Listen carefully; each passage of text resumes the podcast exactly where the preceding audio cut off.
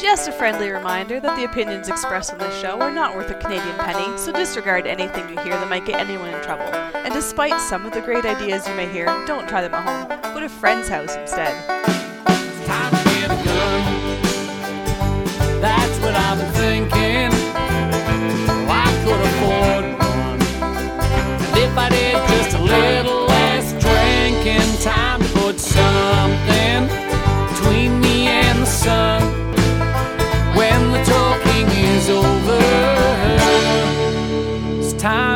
Get a gun. Hello and welcome to Slam Fire Radio, episode 347 for March 26, 2020. I am one of your hosts, Trevor the Filate. I am another one of your hosts, Kelly Lynn. And I am another one of your hosts, Adriel. Okay, so you're supposed to say the classic one, you're supposed to say Frosty. We do names or we do nicknames, and we always do it the same. Why tonight? Do you I decide to. can only pick what the last person picked. I have a I have a memory of one. Right, Yes. that's the thing Yeah. for you. I forgot your savantiness. I was just challenging you. Don't challenge my Very authority. challenging. Yeah. Yes. Don't test me, woman. Make me a sandwich. I got Uh. wings waiting. Hurry up. Oh, Jesus, that's important. Let's get on with it then. All right, let's move into everyone's favorite segment. Oh, damn, Adriel, we didn't we didn't do the thing with the. Oh man, we'll talk later. All right, everyone's favorite segment. Um, what we did this week in guns, which is brought to you by the Calgary Shooting Center, Canada's premier firearms retailer.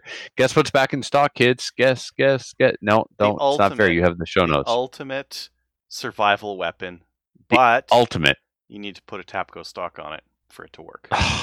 according to video games. Yes, they have for your collection or boogaloo purposes both Russian and Chinese SKS rifles How much? in stock. Uh, I think they are stand by. I will click the link. They've gone up a little bit from the last time. Yeah, 350 this time. Everything's going So, up.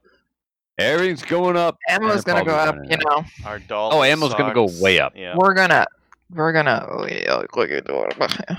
Good Ammo thing. is Good thing all of uh, the hosts here are sitting on thousands of rounds. thousands. and uh, yeah, I'm not. that much. It's time to start hoarding 22 kids. Yeah. If if your Canadian Tire and Walmart is open and there's 22, go buy it all. you bet. I'm telling you, It's gonna get more expensive. Yeah, Yep. It's, all It's not American going to get. It, it's going to be unobtainium.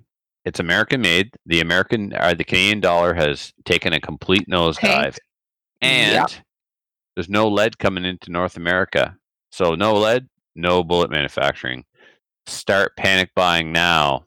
Welcome. Even the federal crap stuff, buy it. buy it. Buy it. Buy any 22 you can find right now. Yeah. But I already have like I don't Uh, care. fifteen. Don't care. Buy more. or so. Remember what McClatchy taught us? The only time you have too much ammo is when you're either on fire or swimming. Otherwise, you can never have too much ammo. So, let's get into uh, what we did. Um, I took a day trip on Monday. I risked, well, basically, um, I risked putting the entire globe at risk by driving to Moncton and back. And uh, I went to sight in a couple of guns. I got a new scope for my SLR from Jeff Reese, and I couldn't remember if I sighted it in or not because it seems to me I installed it after the shooting season. So I had a new Leupold Mark AR with a illuminated red dot. I didn't know if it was sighted in. That was driving me nuts. My um, modern Sporter, which is typically set up in a 7.62 by 40 configuration, I um, put a new. Well, I put another. I switched it to two two three. Is what I'm doing a terrible job at trying to say.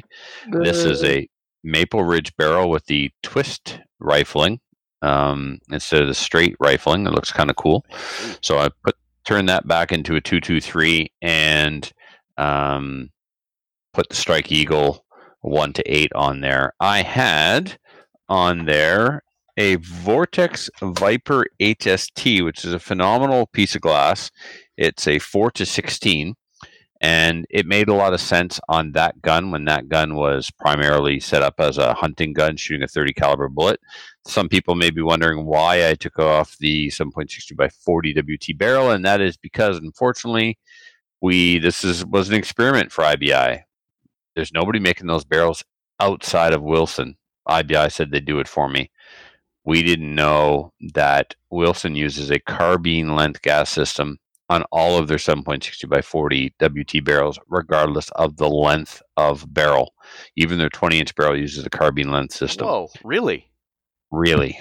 And it has to do with Uh, burn rate? time, the amount of gas that's created. What's that, Adriel? Well, I was thinking like burn burn rates uh, of the powder that you're using in there. Maybe it just doesn't have enough pressure when it's out in the middle of the barrel.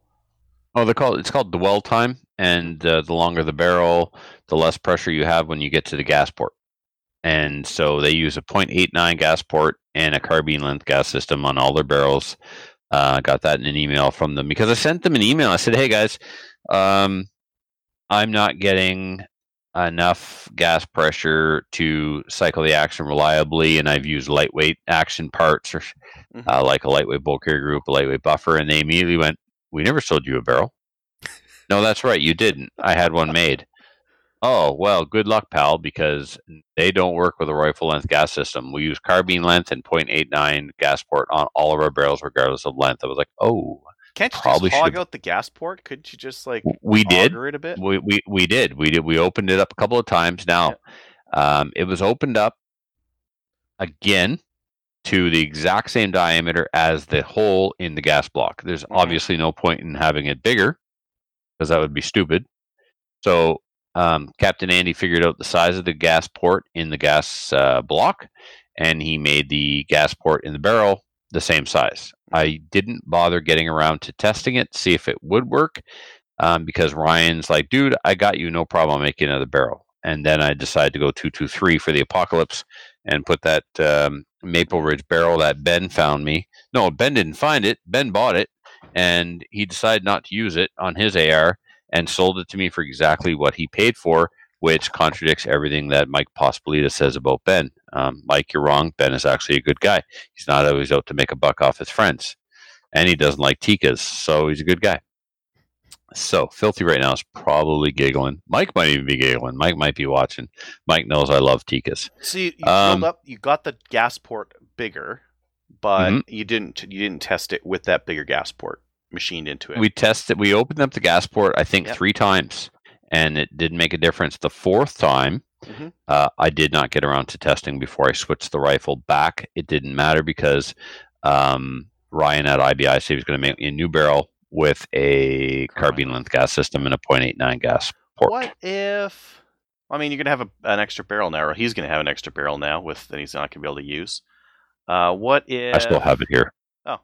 What if? Uh, what if you change the powder you're using to give you more Nope. pressure further down the barrel?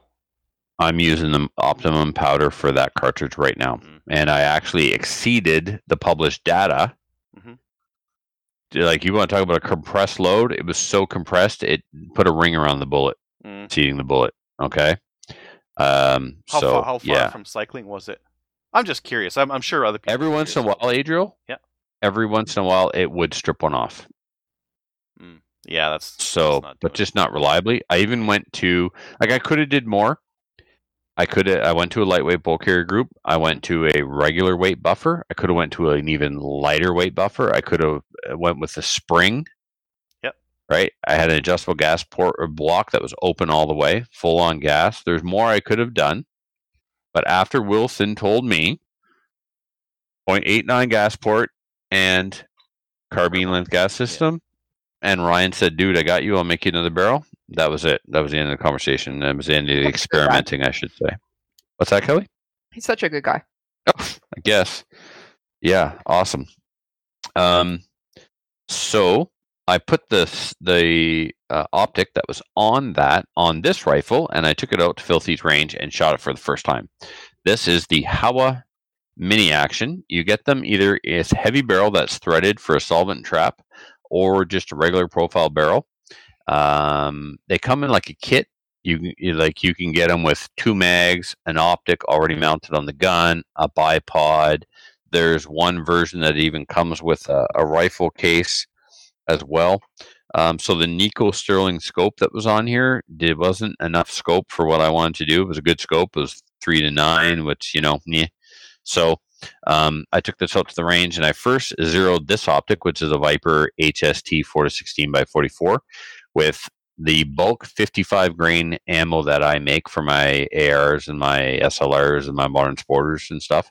Um, for a bulk ammo that I load on the Dillon, it's a 55 grain Campro bullet with 26 grains of H335, and it shoots great in my guns. I um, it's blaster ammo. It's I use it in matches, but I've never bothered to pick my SLR or one of my ARs and say, okay, do you like 62 grains and do you like 25.3 grains of powder? I was like, screw that. I can't be bothered doing that kind of load development. You know, I'm just going to make 26 grains, which is the max charge with a 55 grain bullet, and you're all going to like it that way. And that's and that's the way they like it. Except for this thing, man. This thing's shot. It's uh, one in eight twist barrel, and it shot those 55 grainers at 26 grain with 26 grains of powder at four inches. It was not good. And then I had a friend of mine buy some 70 grain Speer soft points that he wanted to put through his 22 250 and then he changed his mind and I ended up with them. So I loaded some 223 with them and uh, the max charge for that was 26 grains of Varget and it was the first one I put through this gun and it was the best group. It was uh, MOA or better and I shot all of the other test loads I made up just to fire form the brass. So I've got like uh, 60 or 70 pieces of 223 brass fire formed. So I loaded all those up, and then I had enough um, prepped Winchester brass to load up the other 150 or so. So I got almost 200 rounds of that Speer 70 grain soft point loaded for this uh, Howa mini action. So pretty happy with with the gun um, and the accuracy I got out of that. I did order today though Hornady 75 grain boat tail hollow points. I'm going to do some low development with that when I can get on my own range in the spring. And um, because yeah, man, that's a that's a cool little two two three target rifle, right? It's you know, it's not in the chassis. Don't care if it's lightweight. It's good. It's good to go. There is one serious downside to it. One flaw and that is the um, magazine release is in a ridiculous location. So here's the mag. Now that mag looks like a 10 round mag, doesn't it? Got lots of length on there. Yep. Right? Mhm. Five round mag. I don't know what this foolishness is underneath the line here, but there's no ammo going in there. So I I assumed that it was a 10 round mag. Just looking at it, it looked like a 10 round mag until I tried to put number six in it. it would not go. Okay. So here's the mag in the gun Uh huh. look where the mag- magazine release is right in front of the magazine Uh huh. and it's exactly where your hand rests when you pick up the gun you bring your hand forward of the action Push down And- on it, and the yep magazine pops out. Yep. Your hand hits the magazine release because the magazine release is where your hand naturally wants to rest while picking up and carrying the firearm. So it's something that you got to be super cognizant cognizant cognizant of. You got to be aware of it. You got to know it's there and don't Yeah. hit it. So that's that's a serious design flaw and i hope Howa has noticed it and done something to correct it for future models. So anyway that's the only the only complaint i have on that um what else i sold some guns i think i talked about that i sold um a remington 870 police clone that i refinished at the shop out of a vintage wingmaster sad sad day to sell that gun but i also sold the cincinnati clone that i won at the Mm. cherry shoot in ontario Good for you. um, did I sell another shotgun? No, I don't think so. Yeah, but I mean, I still got my 590A1, my 870 tactical, um, my Versamax, you know, and then I got all my hunting shotguns. Oh, Kelly, guess what I found on CGN? Uh, gun. A Baikal over and under. Oh, really? So I got a 12, a single shot Baikal 12 gauge. I got a single shot Baikal 20 gauge. I got the double barrel 12 gauge I got from Ben. It's a side by side. I want an over and under. I don't have an over and under. I got a Baikal collection going on here. But now is not the time to buy guns. Now is the time to pay for a master's degree or try to pay for a master's degree. and not buy a RC car For parts. when you can't actually go. What's that? Nothing. I said, You can't why go to school. can't go yeah, to you can go school? to school. It's it's It's online. online. I It's know. online. Mm. Yeah, Well, it's- we'll be ending, so Yeah, well, um, I will. I, I made a phone call, and the admissions department is working from home, and everything is scheduled to go ahead according to plan. We'll know if we're in or not on schedule in April, and the first course is an online course, and any of the face-to-face courses will just have to be rescheduled. But it the program may not by then. the program may not end um, when it was scheduled to end, but there's no reason for it to not to start when it's scheduled to start. So Okay. we shall see. I'm remaining uh, Optimistic. optimistic. So yeah.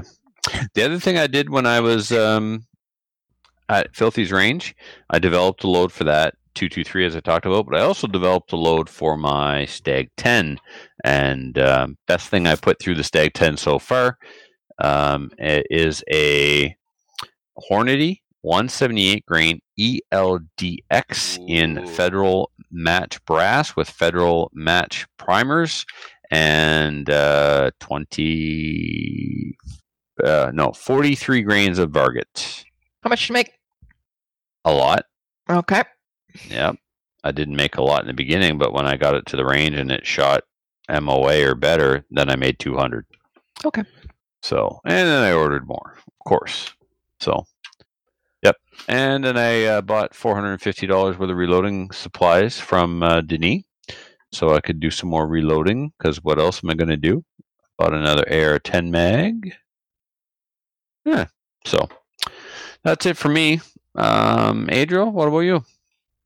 Let's see. Uh, well, I didn't do anything since our uh, since our coronavirus show, but just in case anyone didn't see it, uh, a holster. I did find something new about this holster. I was like, yeah, it works perfect with my uh, with my long boy Yugo in here. But there's one thing that doesn't. The magazine is too long to fit in Oh, no. the spot up here. Oh, Because of course, because it's not the seven round mag. yeah, it's too Mhm. long, and it's just like it's pokes pokes through the leather. So yeah, it's a little bit too long there. Um, I don't know if I care though, because it's it's so tight getting it in there. That uh, I don't think it matters. I don't think I'm going to use that anyways, right? Uh, The only time I'm going to use a holster is if I'm shooting like a, a historical style uh, match, and I'm not going to shoot a historical style match with a holster and a magazine. that can't be stripped out. Can't come out. Yeah, exactly. So, uh, yeah, I mean, you you can slap it on there and get it nice and tight, but just it's gonna it's gonna poke a hole and, and start making a, a dent in the leather there. So I don't think I'm gonna do that. Um, and I also learned something about the uh, the Matrix uh, aerospace uh, build that. Uh, uh, that What did you Maple learn? Ridge. Uh, so their they, their stated weight is eight and a half pounds, and I, I weighed it Yeah. as I do with all the guns I review, and uh, it's not eight and a half pounds. What was Liars. it, Adriel? Liars, liars. It was 8.15 pounds. So it's actually So quite, it's lighter. quite a bit lighter than they than they said, yeah, in their advertisement, which uh, which is very nice. That's a good thing. Yeah. I don't know if it was in the stock that they saved some weight or the barrel profile with the 6.5 over 308. Like maybe they weighed the 308 version and they gave that weight, but uh, it's uh, it's a very light rifle. So I'll, uh, And so it's how much? the weight to the cost, The weight. 8.15 pounds. I just threw my stag. My stag, as as I speak, is on a scale on the Mhm. ground right now, with uh, ten round loaded magazine on the side on the scale. Take a guess, man. With the Viper PST Gen two, Yeah. and ten rounds of three hundred eight. Guess what that puppy weighs? Uh, 11, 12 pounds?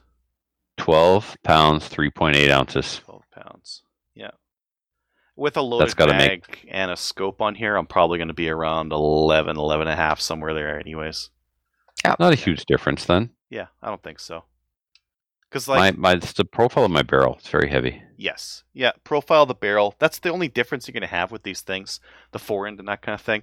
Like, the BCLs are uh, 8 pound, 8.3 pounds. Uh, but the stupid fore ends on them are super chunky. So if you took that fore end and replaced it with something better, uh, you would get down to that, you know, eight pounds or so uh, on one of those guys. Um, but don't get one of those guys because this is a better deal. This is a way better deal. I was, I was actually looking at this. Um, another buddy of mine was asking, like, should I get this one or the uh, uh, the the Matrix built one, which is uh, right around nineteen hundred bucks uh, with all the stuff in it, but it's built. Um, or should I get the? Um, there's a BCL build kit you can get, or should I get um, like a stag or something like that? And we, I, we looked through them side by side. This one's still the better deal. If if you appreciate the match barrel, nice fore end, nice stock, and the rest of it, who cares, right? It's still a better deal. Uh, uh that's that's it for me. Uh, Kelly, what about you? Uh, I haven't been on in two weeks, so yes, I do not have the virus. I was getting messages from people, "Are you sick?" No, I'm not sick. I've just been busy with work, so took um two shows off. Yeah, it's been two shows. Coronavirus, one. Um, so let's talk about that. So we're doing extra shows, right? Uh, yes. Yeah. Yeah. Yeah. Okay. You All can right. tell because we did extra shows. Thanks. Um, so, and then tonight I decided I was going to come back on. I'm still doing a lot of work from home, but I thought I'd say hi because one, the guests really interest me. And uh, Trevor was also throwing me under the bus on Tuesday. So, hey, I thought I'd come on. Uh, what did I do in the past couple of weeks? I so I have the best brother in the world. Just want to let everybody know that. Um, uh, we were we've been talking lately about guns, ammo. He's asking for opinions and things like that about what he should buy with 22, and I was telling him buy whatever you can. Um, but he also and I said, do you know if you you know if anybody you know is uh has some reloading, um, uh, some reloading stuff because I need it for my 28 gauge.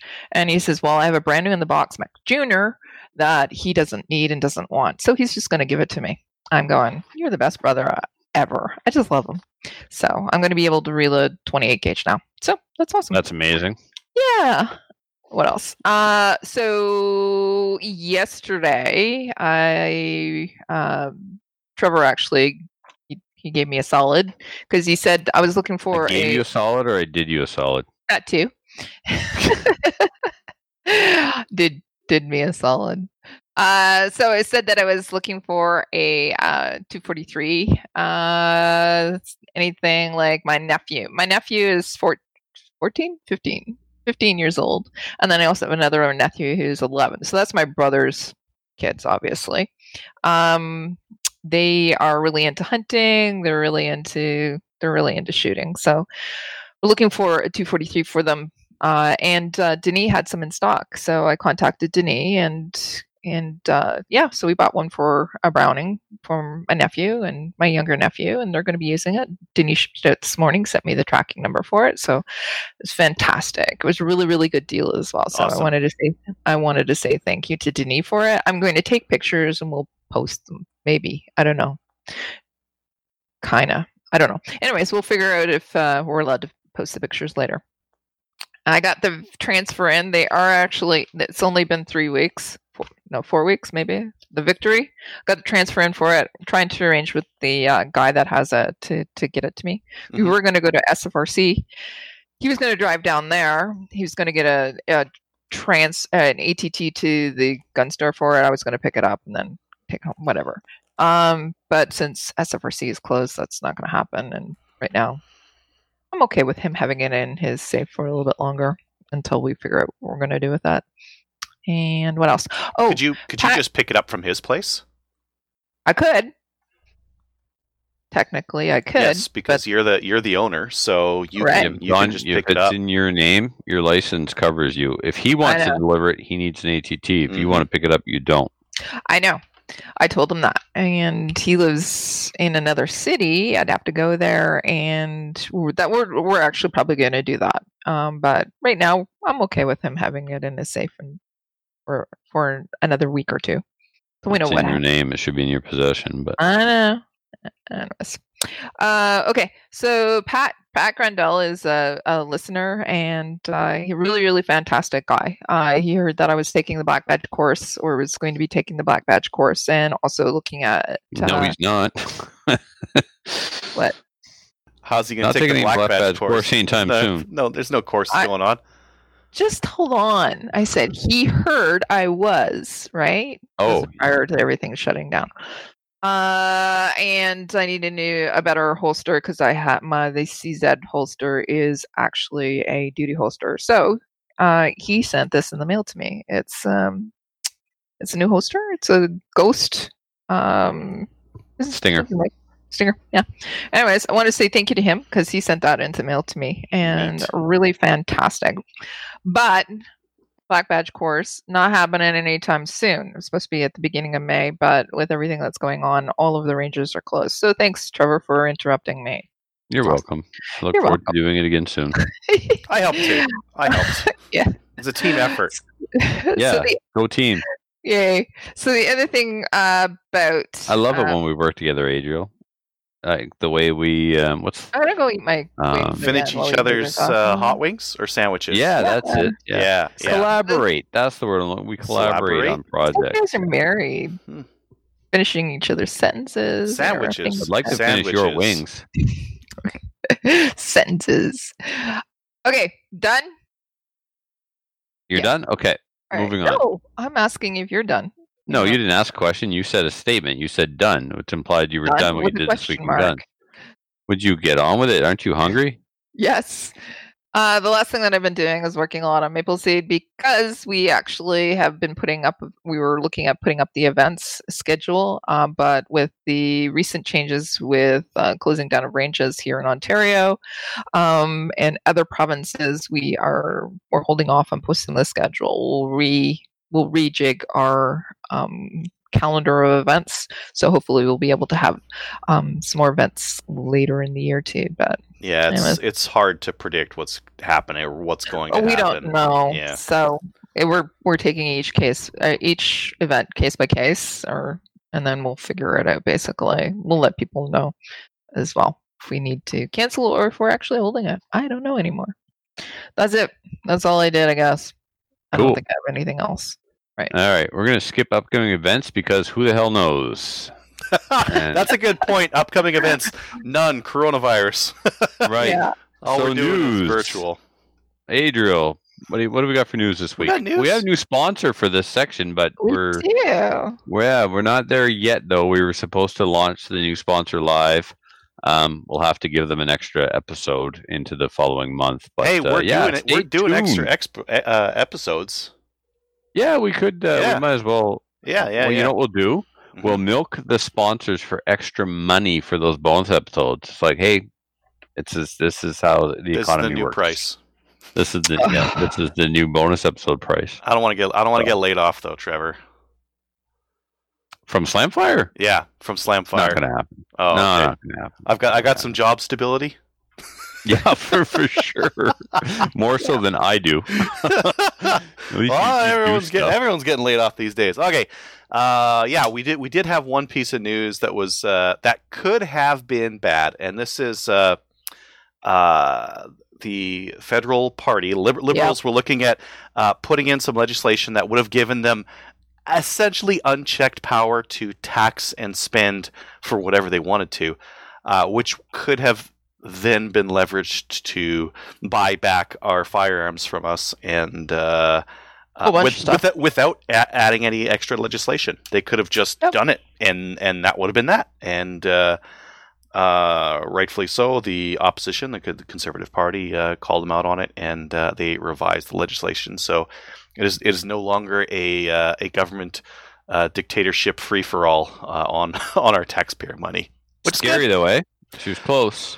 I, it, you know, I still don't trust whatever they're going to do. Like, like of course they're going to they're going to tax and spend a lot of money, and Yeah. they're going to have the opportunity to pick winners and losers because of it. I just do not trust the government to do that without uh, uh, spending it with their friends. You like you think Mm-hmm. SNC Lavalin's going to get any money out of this? Mm, probably, probably going to do all right. Maybe Bombardier, they'll do all right, right? Not just that. The, right before the next election, they're just going to promise everybody everything. hmm Well, yeah, and the, that's the other risk is uh, everyone wants like everyone uh, uh, wants a, a paycheck, uh, Yep. and the government's forcing everyone to stay home. Uh, but what? the- Where's this money? This isn't free money. where's the money coming from? Either the government's printing it, which is going to cause huge inflation for us, or they're taking it out on loan, and uh, our kids have to pay for it, right? like um, uh, our, ki- uh, they can't just print it. It's been done before and failed horribly, and Well, any grade ten textbook will will tell you that lesson. Yeah, I've got some uh, World War II German stamps that are like a million Deutschmarks Right. to mail some letters. Yeah, yeah. Anyways, fantastic that uh, at least some small thing was stopped, even though a bunch of egregious stuff is probably going to roll right through. Yeah. Yep. Uh, this is one that we were supposed to bring up last week, and I didn't. It's the uh, the Scavenger Six. it's the ultimate Okay. survival weapon. Uh, I think if I was playing Escape from Tarkov, this would be the right gun for uh, to play with because Nice. Oh my God, it's ugly. yeah, it's ugly. It's all actually- right. we did talk about this. No, we talked about this. I, we did not pull it up. No, I uh, I put it in. Shooting every caliber just- from 22 to 308. I Awesome. Yeah. thought- yeah, man, Everything. Doug, Doug asked us about this. He asked us about it. We didn't talk about it on air. I Well, you know what? I'm glad we didn't because it's horrible. Yep. Mm, This mhm. is the stupidest thing ever. Come on, man. It's a, it's a. I don't even want to talk about it. I know it's my job and I have to, but I'm, I'm so distressed. Okay, but you could have Yeah. like four cylinders in your pocket, and like you're scrounging the wastelands where there's like Why? been a nuclear apocalypse, and you find some 308. You put that in your 308 cylinder. Boom! Now you got some 308. Find some nine millimeter. Boom! Throw it in your nine millimeter cylinder. Now you got that. Holy crap! I'm surprised this thing doesn't come with like a, a ratty backpack that you put it in. It'll that, also uh, shoot 410. yeah, yeah. So it's a shotgun, a pistol, and a rifle all in one. Uh huh. Uh huh. It's got And a it's- foregrip on it too. So order now. It's the tagline is the weapon of choice, one gun to replace it all. Right, the ultimate survival weapon. You know what? Oh, it's playing a video. Oh, it's very loud. I might be pulling in my horns. Huh? I might pull in my horns. I might backtrack. I might do that that typical Trevor thing where I come out strong and then go, wait a second. Wait a minute. What if I put a bipod on this thing and a scope? This is a DMR. This is this is a close up uh, uh, pistol. It's a DMR. You can do everything with it. No, Yes, no, no. Maybe not. yes.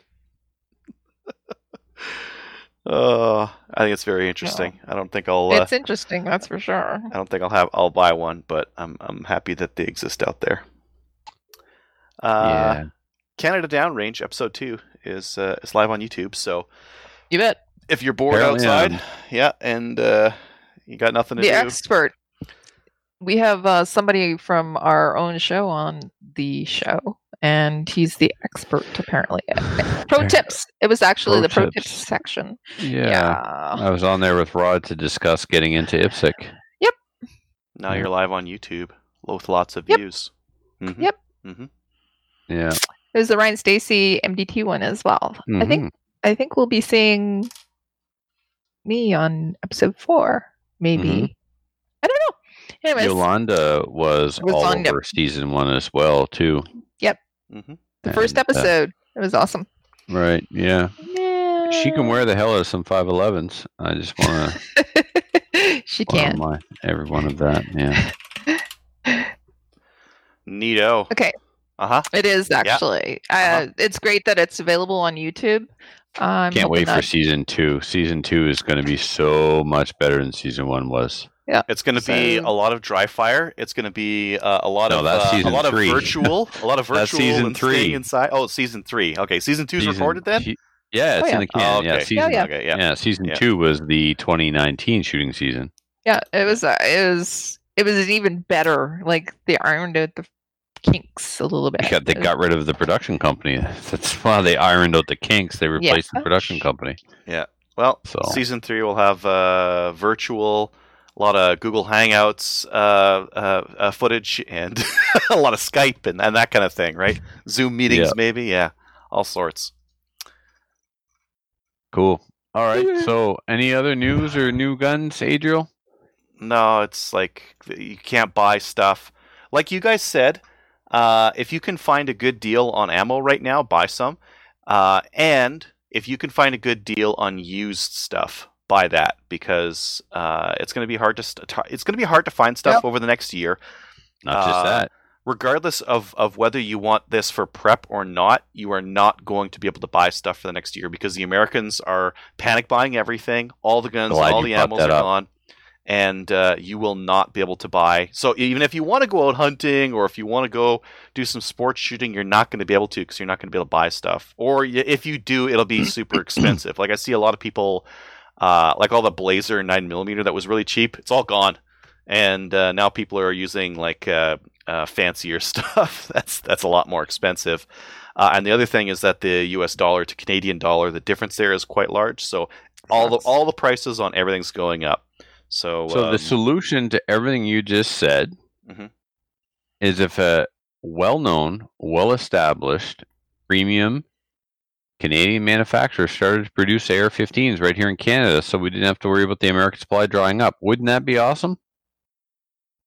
we have AR-15 manufacturers in Canada, though. We have two.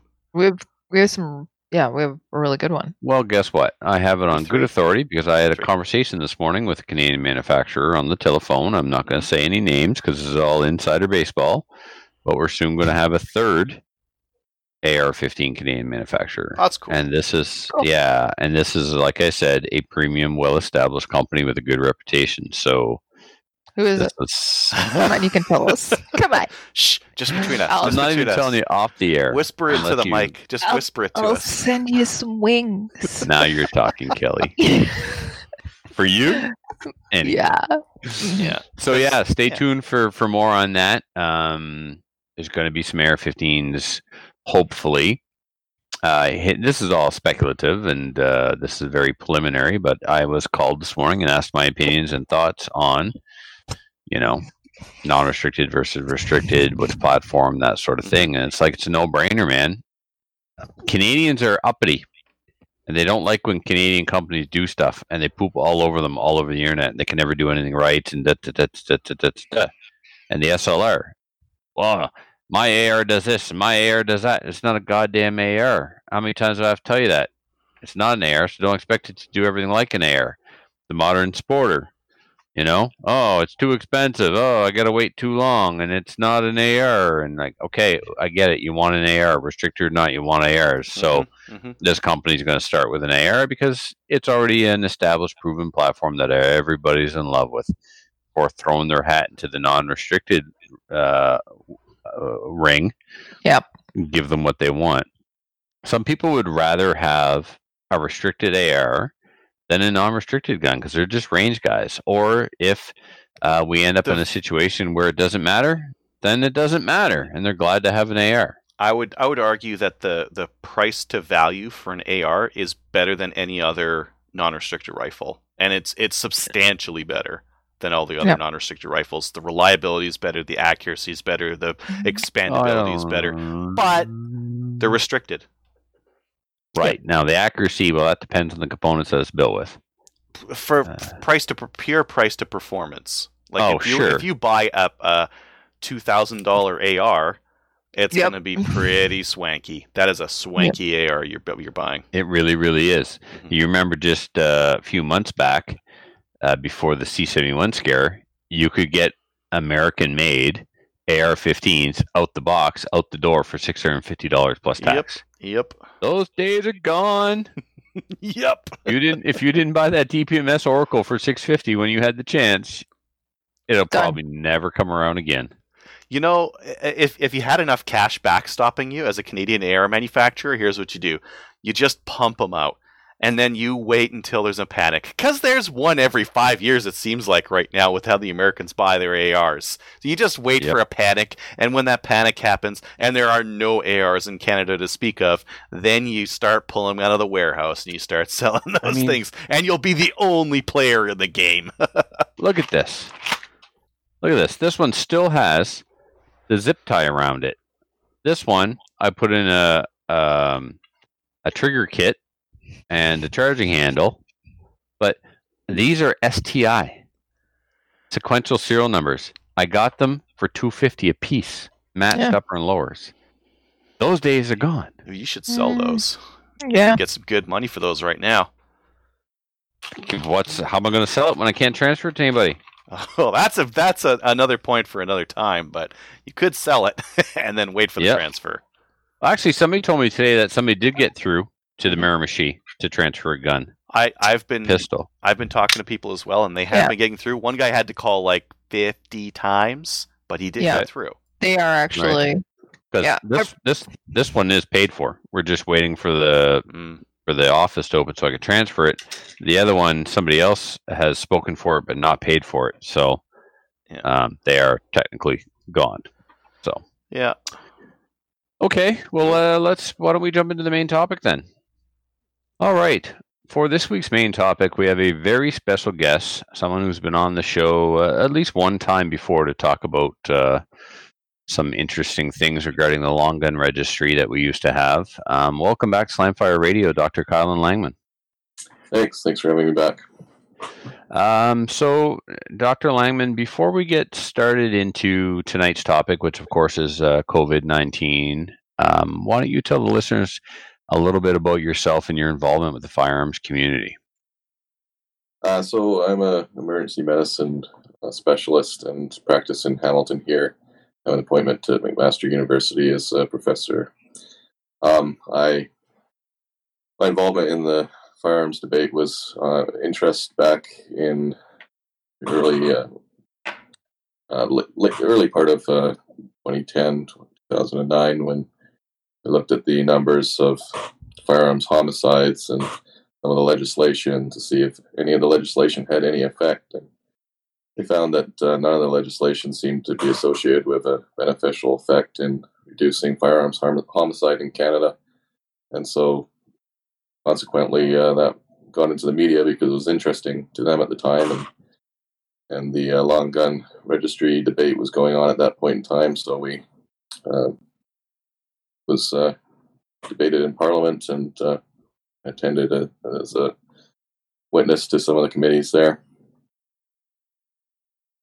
That was about That- it. yeah, that's about it. Yeah, that is definitely something I'm not able to do, the Reader's Digest condensed version. Um, there's a lot more to the story than that. Definitely, those of us that have been around for quite some time know the uh, the extent of your involvement. I mean, you've been credited by some people with single-handedly dismantling the long gun registry by doing science and um, looking at the data and, and publishing a study that that proved nothing. Which, as you said at the time, it's difficult to get published when your data proves that nothing happened. But that's basically what you were able to prove. All the legislation at the time had zero effect. So why are we doing it? Why are we spending billions of dollars on something that was only supposed to cost two million? Um, so it yeah, it was interesting after that because uh, they switched their interest to suicide and dropped the homicide debate altogether. hmm, hmm that's what they do, right? Since then, it hasn't been refuted. It's still out there, and there's been no other real studies that have come out afterwards to uh, refute it. Right, but it was done correctly, um, able to be peer reviewed, unlike the uh, Doctors for Gun Control that uh, cite these 19 studies that were written by themselves, kind of thing. So, uh, yeah.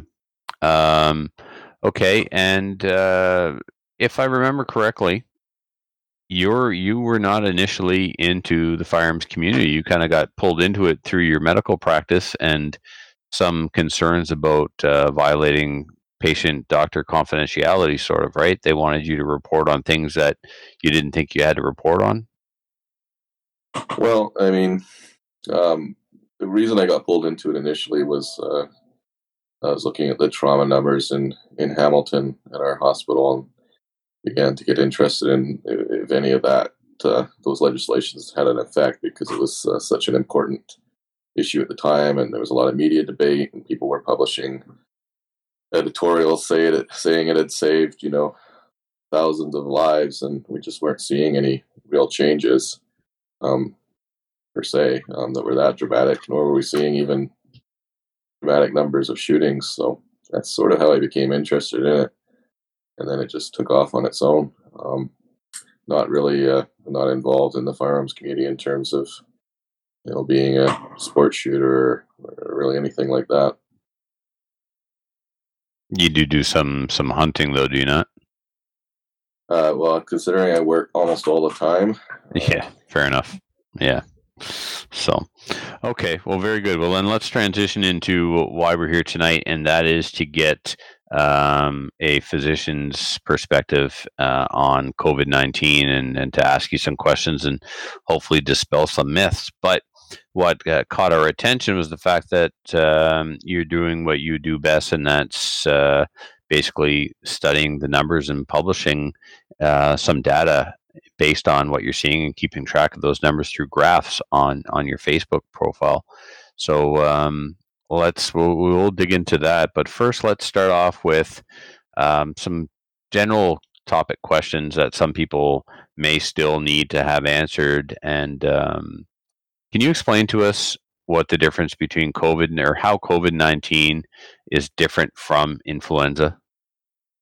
Well, I mean, basically, it's, a, it's just a different type of virus, but they're both RNA viruses. So your your body uses a, a mechanism to uh, reproduce them in your cells. Uh, they both get reproduced the same way, and there, there's some similarities. There's some differences. We think the uh, mortality rate for COVID is is higher than influenza, but how much higher, we're not quite sure, and that that's possibly related to previous exposure and previous immunity to the various strains of influenza. Um, but some of some of the some of the other differences are pretty scientific about how it, enters the body. Um, influenza uses um, different set receptors in your cells to get in than it, than the COVID virus does. Um, but they they kind of function in the same way in that they're both um, sneaky. Um, people have probably heard about SARS, I'm sure. And the difference between SARS and, and COVID, even though it being the same coronavirus, is that SARS you didn't you weren't contagious until after you showed symptoms. So you could be isolated. You could tell that you were you were coming basically and put you in a, isolate you and you wouldn't spread it around, even though it, it spreads in the same rate as theoretically as, as the uh, COVID 19. But with COVID, it, it hides. So it's like influenza, where you may sort of be, you know, have almost no symptoms or symptoms you would typically ignore, like just feeling kind of tired. And you're infectious during that time. So you can spread it to a large number of people before you even realize that you've done it. And so in, in that way, it's somewhat similar. Um, uh, but but we think it's more deadly, and probably because our body our bodies aren't used to it. We haven't been exposed to various forms of it before.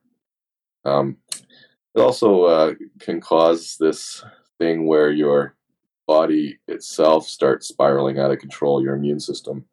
And it's called a cytokine release. And basically, what happens is uh, your cells start, your immune cells start uh, eating your own body cells, and that causes this damage to your lungs and this thing called ARDS, which uh, is the sort of end stage of of COVID in terms of the people that die, where their lungs basically eat themselves and basically can no longer function.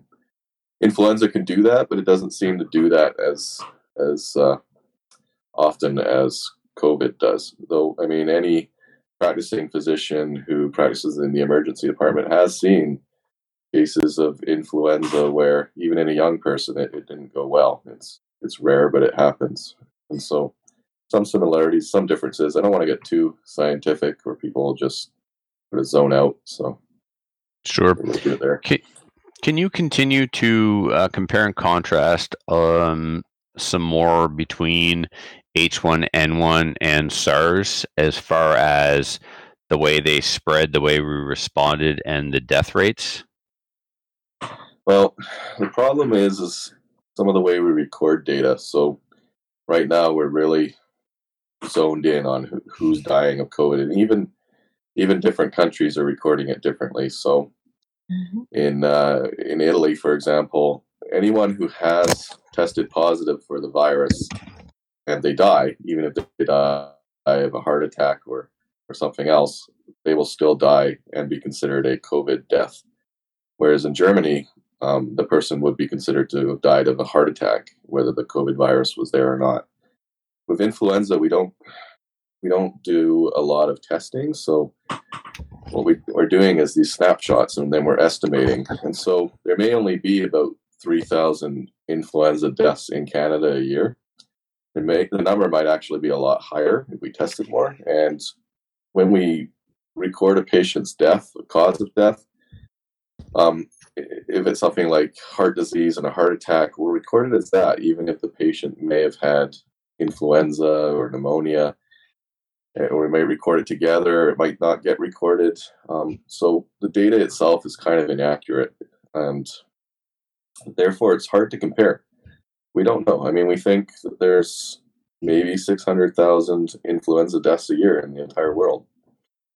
Um, those are all estimates. Um, those are based on sort of like it's like doing a survey, like a political survey. Uh, you take a snapshot and then you extrapolate or make calculations to make your overall estimate. And the smaller your sample and the larger the population, the 4 billion people in the world, the bigger error there is in your calculation. So, to answer to your question, we, we kind of really don't know. And we're sort of learning as we go here with, with this.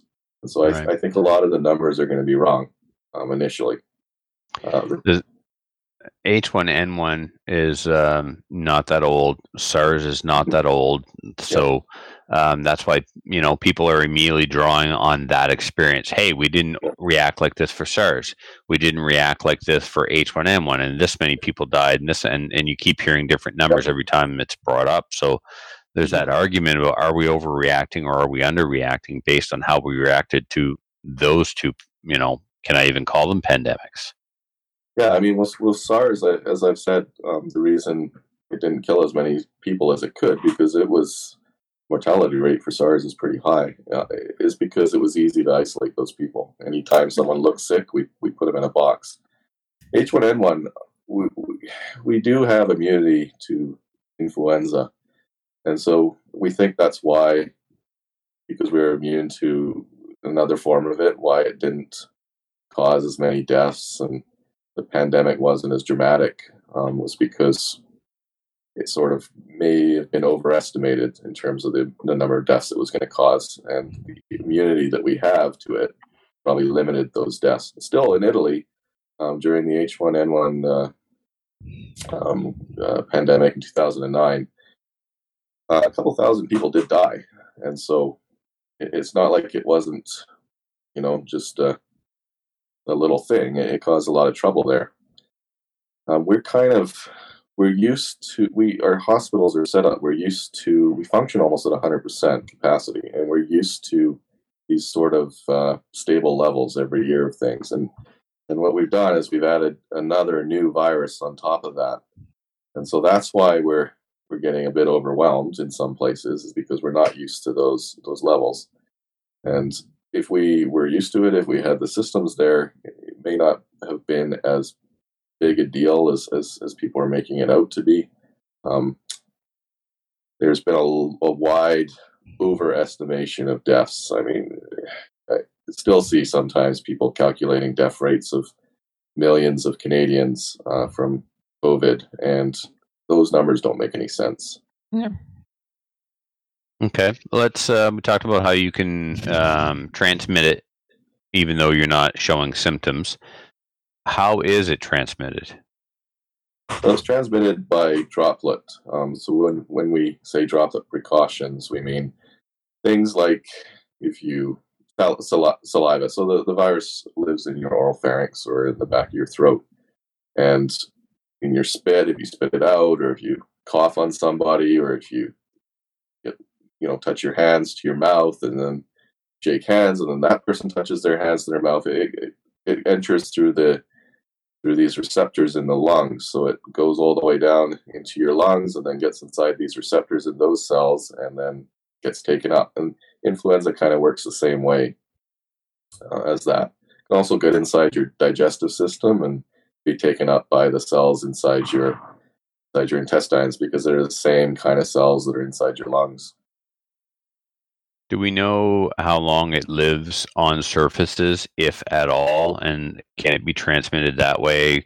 Someone um, coughed and some droplets landed on a, a table or a railing or something, and I touch it and then I touch my mouth. Is that a is that a, a risk?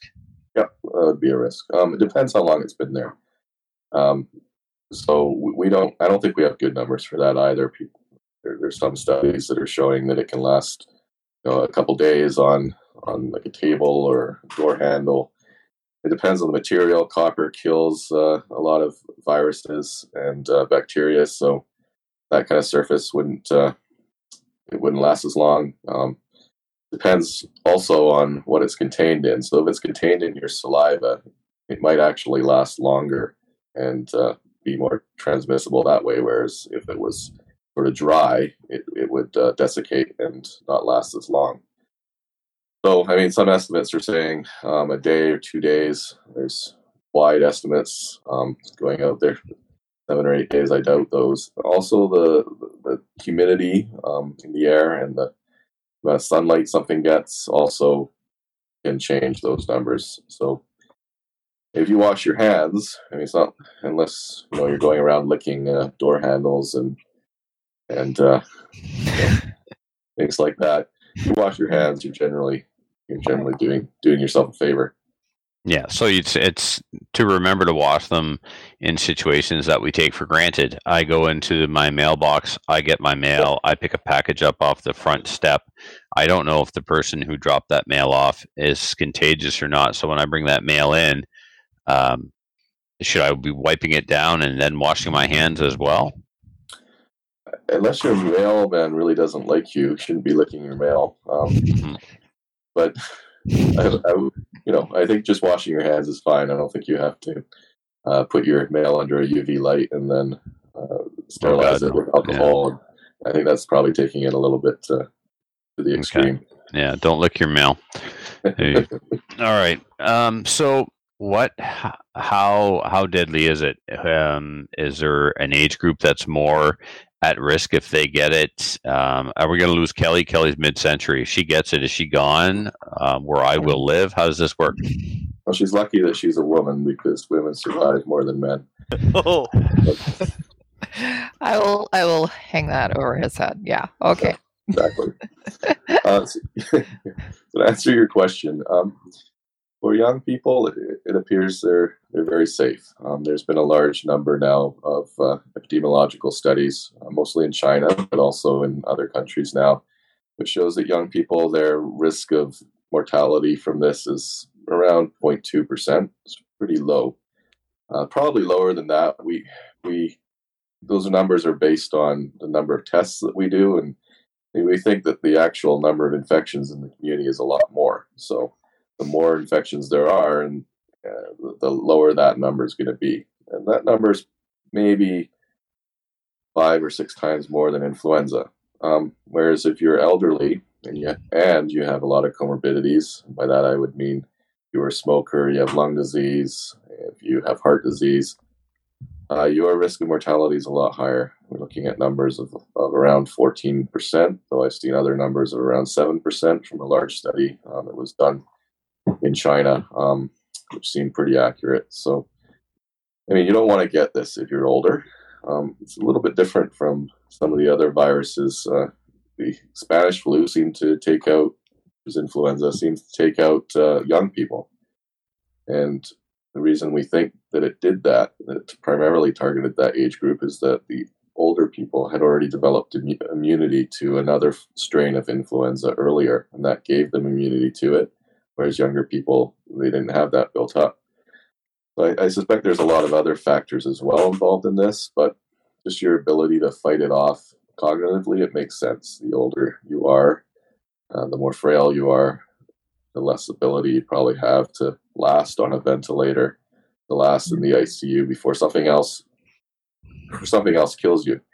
If you look at the data from Italy, the people that are dying, they have significant comorbidities, and so they're saying things like 99% of the people in Italy died of something else, whether it's a heart attack, uh, another co-infection, another bacterial pneumonia, uh, lung disease.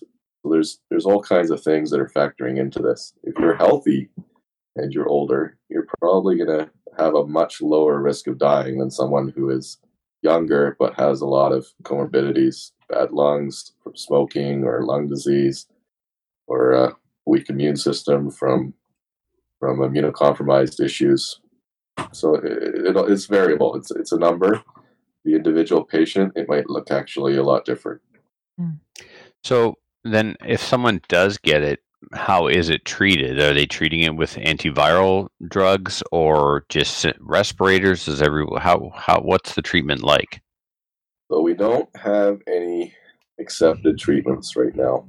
Um, there's talk about uh, chloroquine, hydroxychloroquine. Um, there's a number of I'm not going to name them, but there's a number of of uh, things that interfere with the ability ability of the virus to reproduce.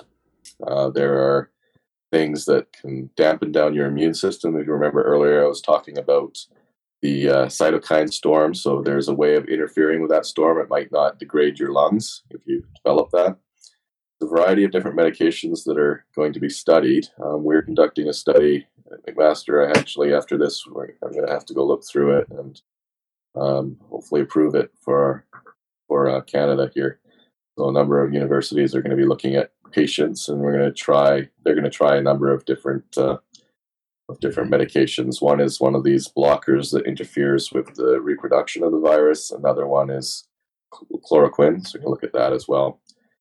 Um, so right now, um, most of the patients being treated aren't getting anything more than oxygen, or if they need assistance with ventilation, they'll be getting intubated and ventilated and, and that's it. We're letting the body fight it at this point.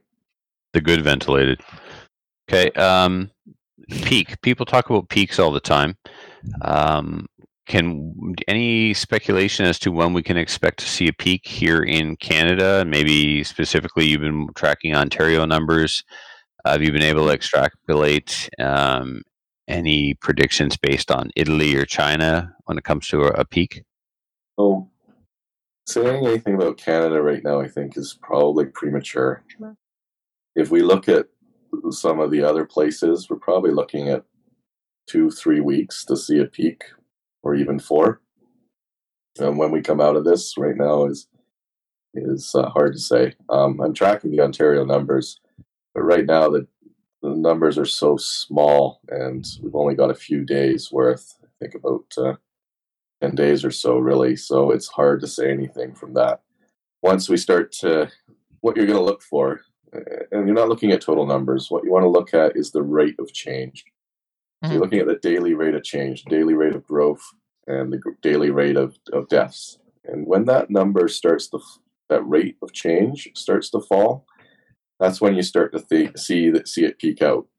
And so I just put up a calculation for Italy the other day. Um, yeah and uh, I think we're seeing the peak there. Um, and probably it'll start peaking over the next uh, week and hopefully start declining. And uh, unless, of course, there's another um, breakout or another, you know, another area gets a gets a pandemic, a local pandemic. But you know, if all goes well, you'll see it starting to slow down. That's what you're looking at, and then you're applying some mathematical models to it. Um, things called logistic and gamma distributions because it kind of reflects the way uh, the virus spreads based on other viral spreads, influenza and, and other viruses. And you try and apply that to the model, and then using that, you can try and predict when the peak is, um, basically. Okay. So it's it's been discussed a lot, but I don't think it can be uh, overstated. Can you go through some of the things that people should be doing in order to avoid becoming infected? I think the most important thing anyone can do, and I actually haven't heard it heard it stated a lot, and I think it should be, is that elderly people or people who have weak immune systems need to isolate themselves. It's pretty obvious if you aren't around anyone who's infected, you're not going to get infected. Right. If we do that alone, um, a lot of the models show that that can make a huge difference in mortality rates and death rates because it's affecting the older people. If you isolate them, get them out of the system, uh, they won't be infected. The death rates will go down. Whereas most young people, they can probably go to Florida, have a beach party, as long as they go home and isolate themselves. Probably not many people are going to be affected. So I think that's the main thing that we need to do. We really need to say that. So if you know people that are older, your parents, other you know people that uh, in your community, you should probably not go visit them. Isolate yourself from them, and help them by delivering groceries and other essentials so that they don't have to go out to the community. And that um, estimations uh, from Imperial College in Britain, some of the best modelers, um, they show that can decrease the death rate alone by around 50%. So that's a huge, huge decrease, a huge impact. Things like closing the schools, um, much uh, smaller decline in, in the death rates and spread. Obviously social social isolation is important and that um, can reduce the rates of spread too as well um, somewhere around 30% uh, so it, all those things can have a large impact. Um, i mean you have to balance this with uh, economic necessities. Um, this is going to have a huge impact on the economy it already has. Mm. And so it's it's a moral and ethical and economic debate and dilemma I think I think we're going to start seeing some more targeted strategies. Mm. More likely, isolation of elderly, um, allowing people to go on workers that work in retirement and long-term care homes, allowing them to go on vacation and then come back without uh, quarantining themselves. I think that's going to, in retrospect, is going to look like a big failure.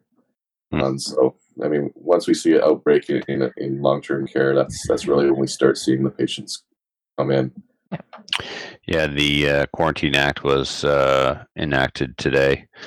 Um, why does Quebec have such high numbers? Is it because they're testing more than the rest of us, or is it because they weren't social distancing or isolating like they were supposed to? Any thoughts on on the Quebec numbers? Hard to say. Um, Are they testing more than the rest of us?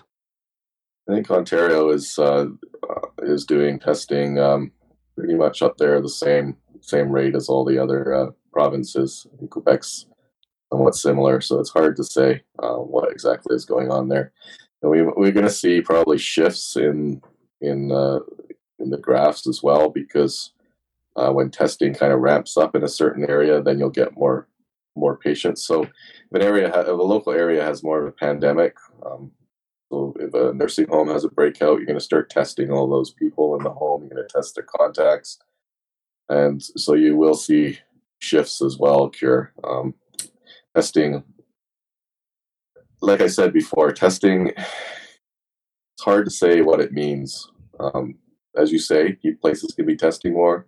Places could be using a, a, a more um, stringent uh, determination of whether they're going to test somebody. Um, you really have to look at the rate of increase rather than the numbers.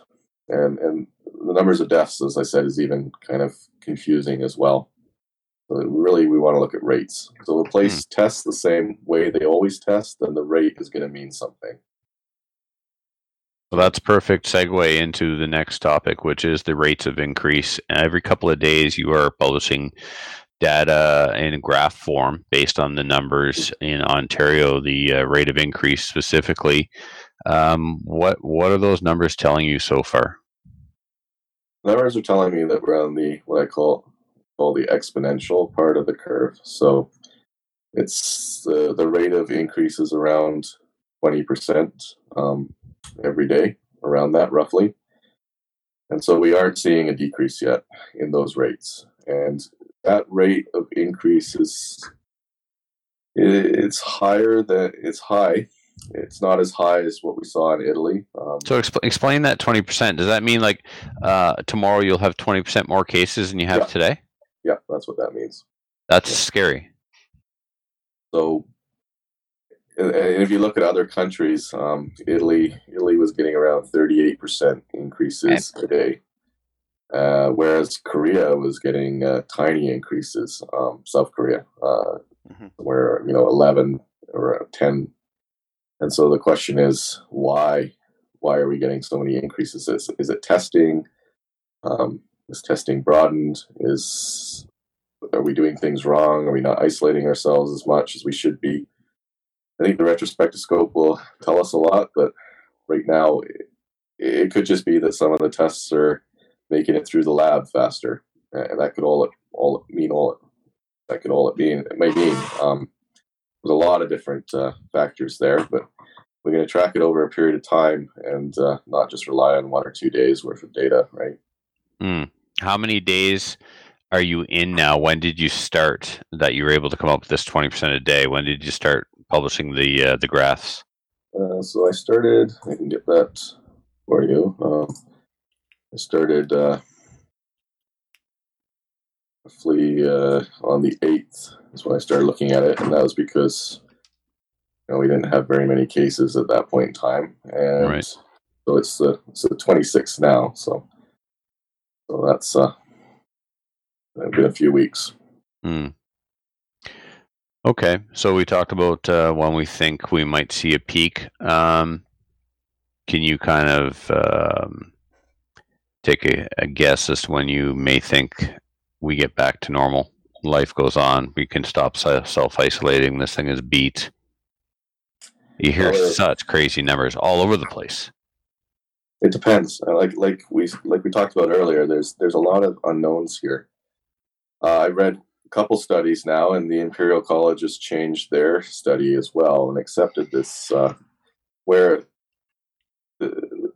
Dr. Gupta, in uh, an epidemiologist in, in Britain, uh, she thinks that around fifty percent of us have already been exposed, and we've already gone through this and, and we're walking around with herd immunity right now.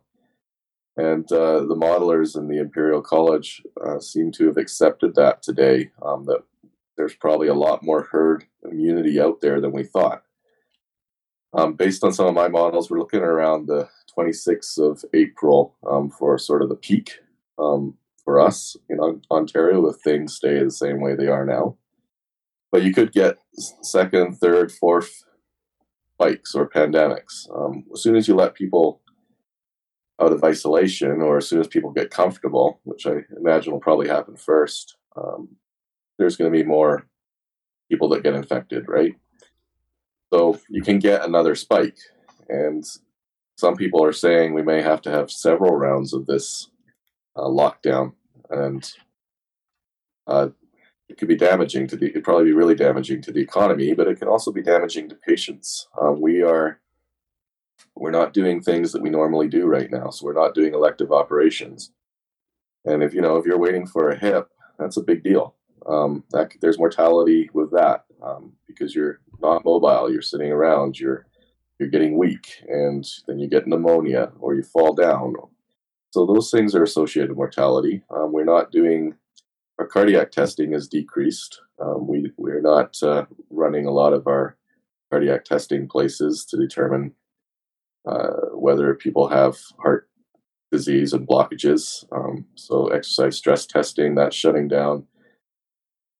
So all those things that we're not doing right now, um, we're not doing colonoscopies where we're looking for uh, cancer in, in the bowel. All those things that being shut down, that's going to affect people as well. And there's that underlying mortality. So the more lockdown we do, the more other deaths are occurring. Yeah, we're we're getting rid of our early detection system, Well, That's right. which we have for a reason. think of think of everyone sitting at home, uh, not doing any exercise, eating crappy food, and getting fatter, and and uh, getting uh, more in risk for uh, heart failure and that kind of thing, right? Yeah, I mean, I, I don't know if, if you know a few months is going to change much, but I, I suppose you know the longer this goes on, the worse it could get. And people, you know, people develop habits. You know, they won't. People are going to lose their jobs. Um, probably going to see a lot of small businesses shut down. Um, a lot of people have their life savings invested in their small business. This is not a little thing. Yeah. and so Suicide rates are already on the rise. You're going to see suicide increase as well. That's where I was getting with that too. Uh, so this is not a little thing. Um, people can go on Facebook and virtue signal about how good they are at isolating themselves. But I mean, it's easy for some people if you know if you got a, a a good job the or ability, the ability to stay at home and Yeah. work from home, right? exactly. Yeah. My heart goes out to those people that that don't, and there's a lot of people out there that don't have that ability, and they're going to be out. They're going to come out and they're going to start um, doing what they have to do to live. Yep. So, I mean, you know, people You'll make fun of Donald Trump, you know, but uh, you did have a good point where some tough decisions are going to have to be made. How we're going to balance this, and I, I don't really hear a lot of people talking about that, and I think that I think there's several things we're going to look back at in this. One is we're going to look back, and there's going to be a lot of studies questioning: Did we do the right thing? Did we cause more damage? Did we hurt people even more? Um, should there been other ways to do it, such as locking down uh, long-term cares, uh, isolating the elderly, that kind of that, that kind of thing?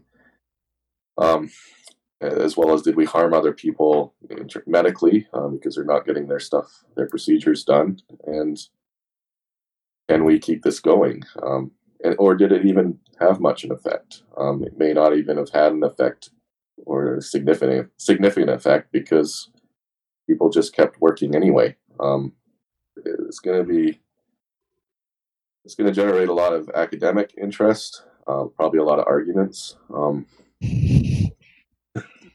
Yep. Hindsight's always twenty twenty. We'll have all the answers when it's done, of course. We'll have all those. Well, people still argue. Doesn't matter. Even if the, Yep. someone's going to have a study proving something. Well, I mean, the Speaking of- interesting thing is that we've got kind of a natural experiment happening here where different countries are doing very different things.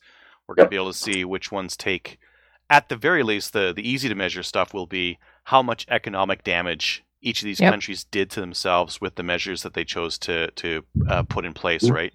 I think that's going to be one thing that we're going to be able to take a look at and say, you know, Denmark did this, Canada did that, the U.S. did that. Who came out of this thing and uh, had a an economy that was completely devastated? What was their unemployment like afterwards? Uh, what was the suicide rates uh, in each of these countries? At least we'll be able to get that out of it because that Yeah, I- damage is is incredible right now. I, I like I like the way you think in terms of, uh, of the uh, potential studies. Um, a lot of people are a lot of people are looking at uh, the United States as a as a possible sort of mini uh, mini uh, uh, testing ground for this because some states are doing entirely different things than other Mhm. states. Yeah. Yeah. So What's the growth rate in the U.S. right now? Uh, It seems high. crazy, Um, it's I think but their population density is quite high too. I think it's around 30%. But then also look at the United States, right? Yep. This is the most powerful, largest country in the world where people are flying everywhere managing Right. overseas businesses. So you got all these people landing in New York and, and Los Angeles, and they're all coming from all different parts in the world. Um, hundreds of these people. Uh, and so they're, it's like they got a meteor shower of uh, of infected people landing in their country, and Mhm. so that's gonna that's it's gonna blow up. Um, I don't think we're gonna see the astronomical death rates that people are talking about. Okay. It's it's definitely gonna be significant, though.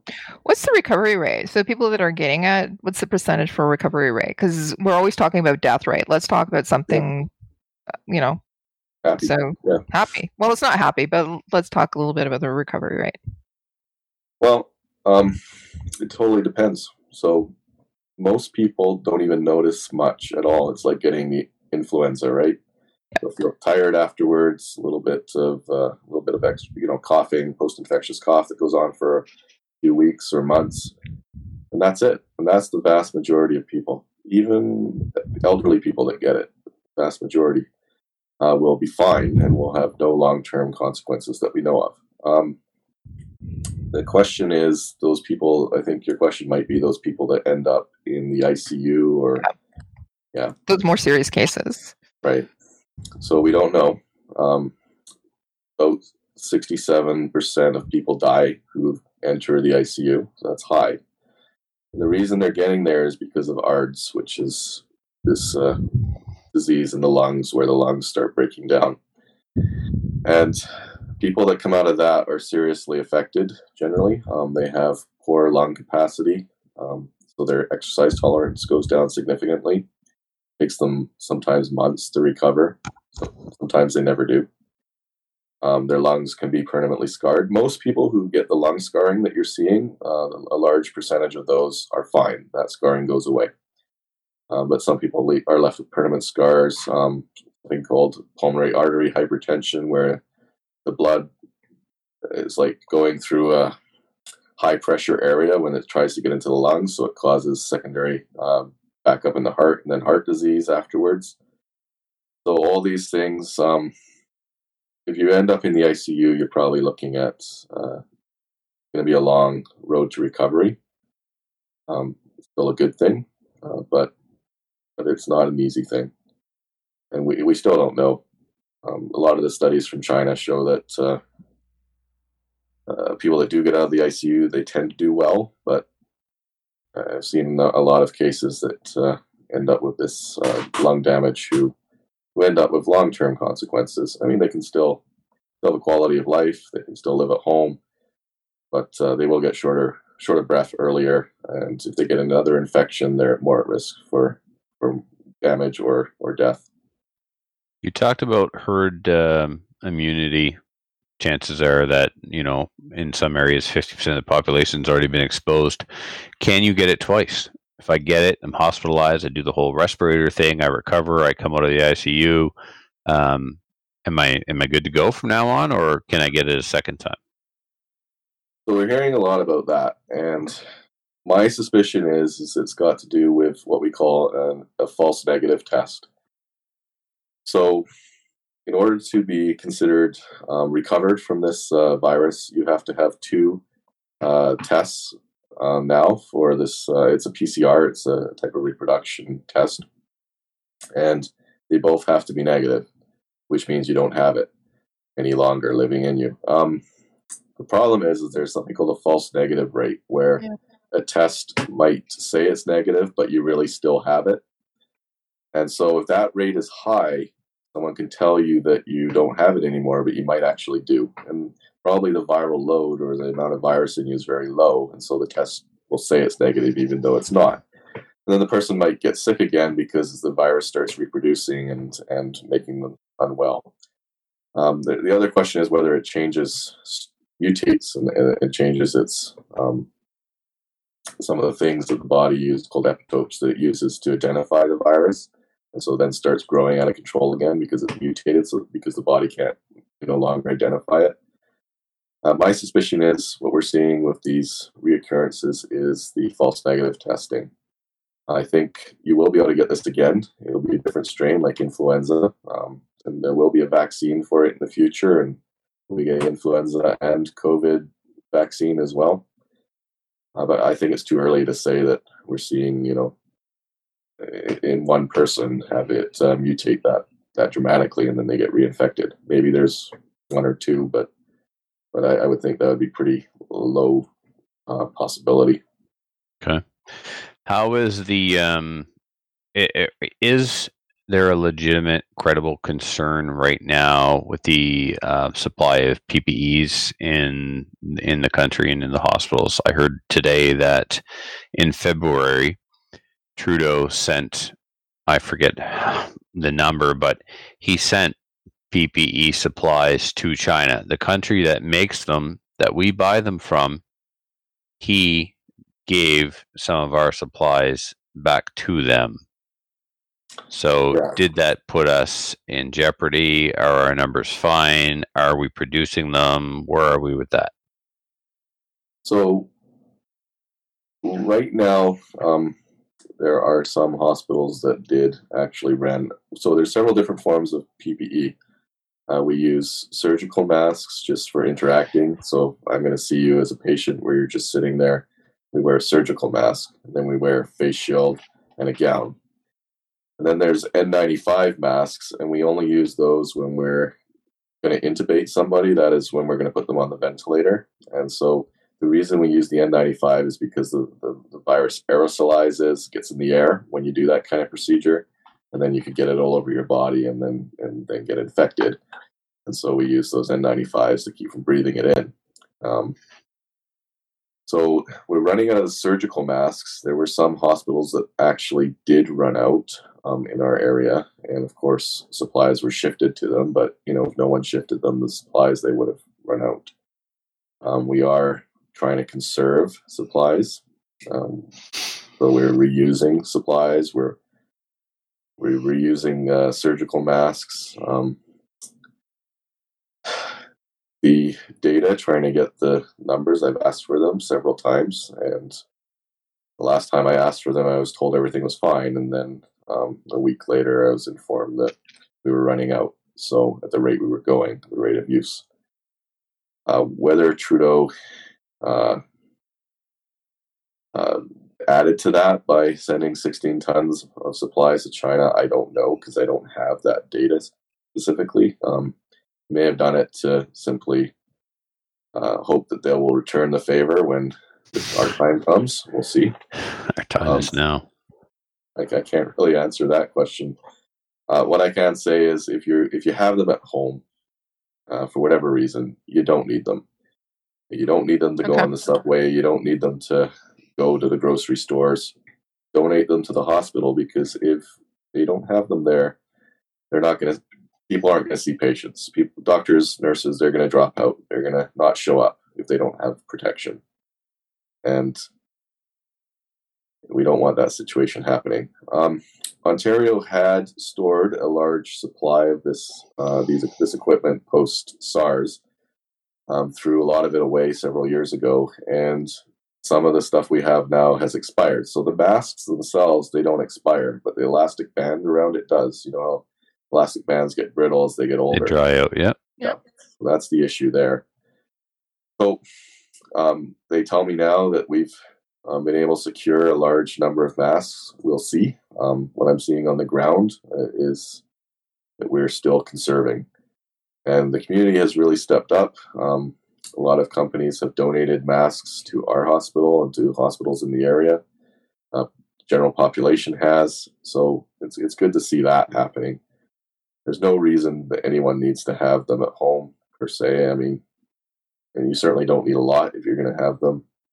If you maintain a good distance away from other people, you're not going to get. You know, someone you basically have to.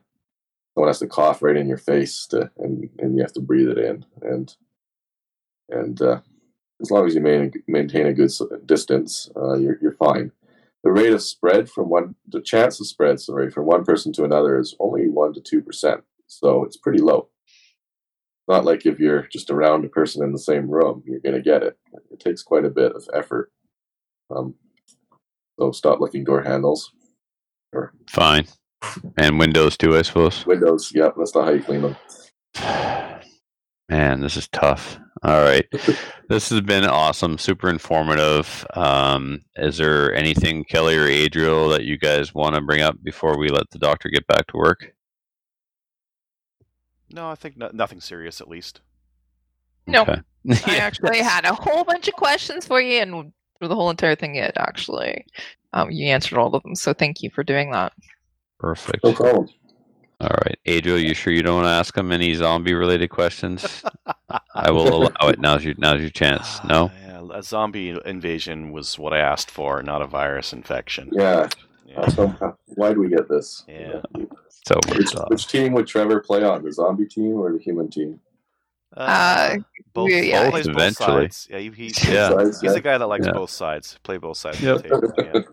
I can Yeah. see I'm the first one to put the guts on and, and blend in. That.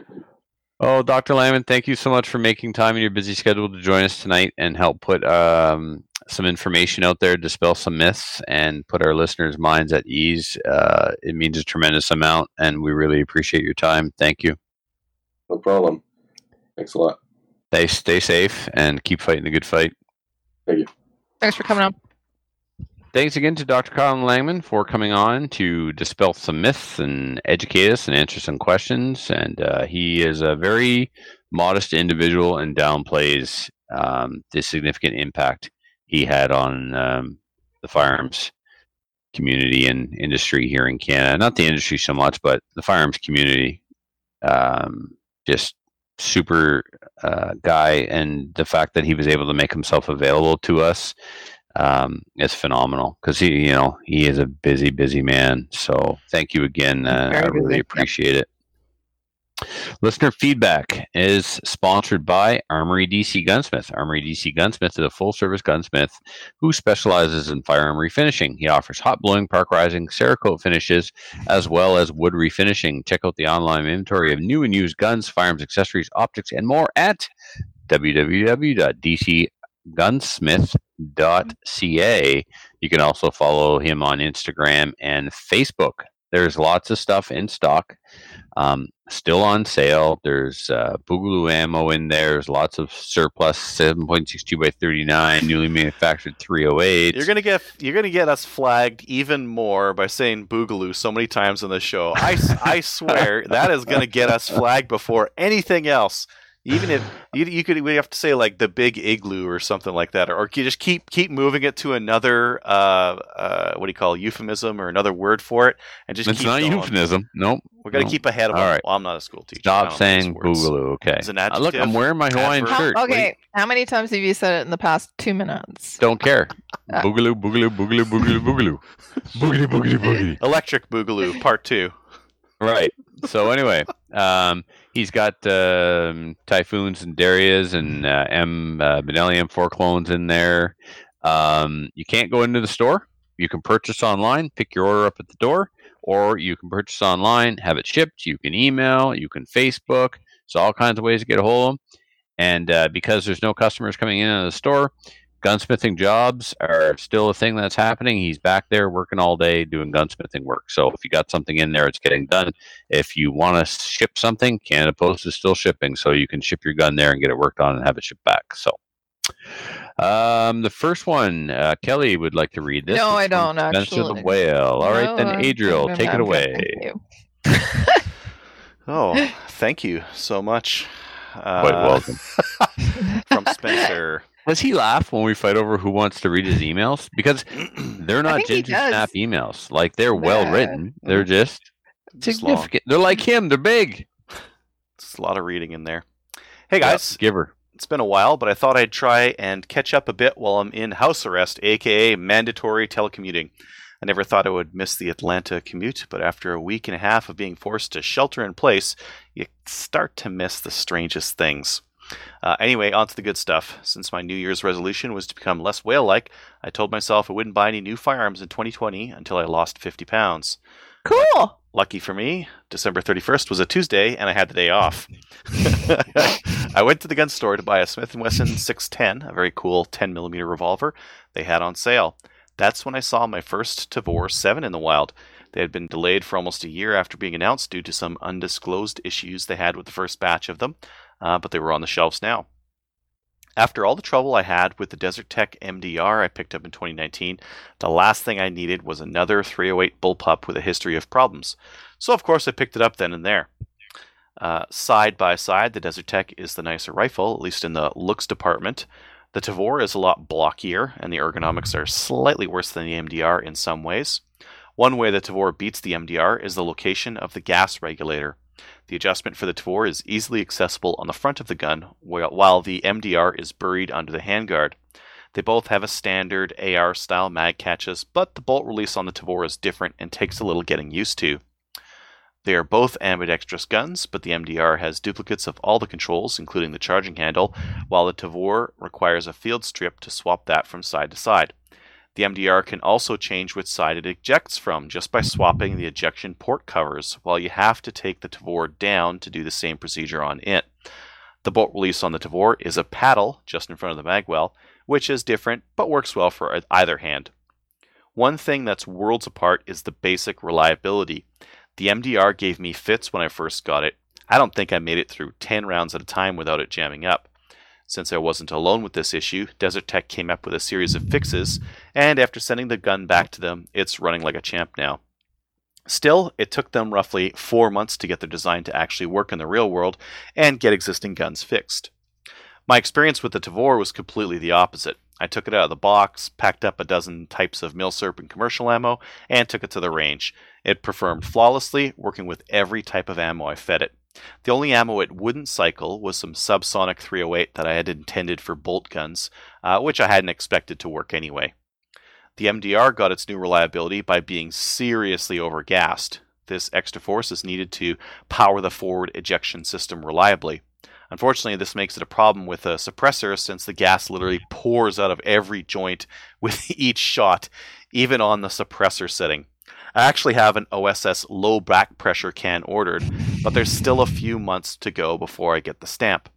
The Tavor is just fine with a suppressor though, and cycled all the various ammo I tried to shoot on the suppressed setting without a hiccup at all.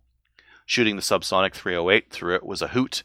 You never really think of a 308 and quiet together, but it's actually a pretty good combo as long as you don't mind cycling the rifle manually. Overall, I'd say the Tavor is the better of the two rifles. It's definitely more reliable out of the box, and while it doesn't have all the whiz bang features of the MDR, it's also $700 US cheaper. And if you ru- want to run a suppressor, it's really the only choice between the two. There's lots more I could say, but you guys whine like little babies if I write more than a page or so, so I'll cut it off there. Stay healthy from Spencer. Uh, P.S. Sorry, Trevor, but there's no Mr. Windham associated with Bushmaster or Windham weaponry. The original Bushmaster and the current Windham weaponry are located in Windham, Maine. The man who There you started both Go of them figure. was Richard Dyke. Some people just don't think when they name kids, do they? yeah. Dick Dyke. No. uh, Dick sold Bushmaster to Freedom Group for 70 million in 2006, then had to wait for five years due to a non-compete clause before he could start Windham. His stated goal was to bring back jobs to the area after Freedom Group, Group moved manufacturing out to Remington, who has now shut down the brand entirely. Is that that funny how some brands do that? They buy a brand because they think they're going to do stuff with it, Keep and they just kill it. No, keep reading. Okay. Interestingly, he sold Bushmaster partly because one of their guns was used by the DC sniper who was shooting people on the highways around Washington. Oh yeah. The killer had stolen the gun from a sporting goods store, but somehow both Bushmaster and the, rec- the gun store were, were held liable and had huge civil judgments uh, assessed against them. This was one of the reason gun companies and dealers got federal protection under the Lawful Commerce in Arms Act in 2005. Yeah. Uh, There is a great audiobook about the DC sniper shooting. If anyone's interested, just Google audiobook DC sniper. Mhm. Can't remember the name. Awesome. Uh, now we see Remington Outdoors, which inherited Bushmaster, closing the brand down because of the current lawsuit filed in Connecticut State Court trying to hold them responsible for the Sandy Hook massacre. Some things never change. Yeah.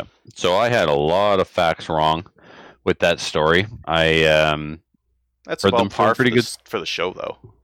yeah, well, People expect that. I mean, I repeated what I was told from a very good source, someone who actually sells Windham. so, but uh, maybe I got it wrong. But anyway, it's awesome that he wrote in with the uh, with that uh, with the facts. Uh, I don't mind being corrected at Yeah. all. we should put corrections at the start of the show. These are the corrections Yeah, from, we our, should, from our eh? preceding show.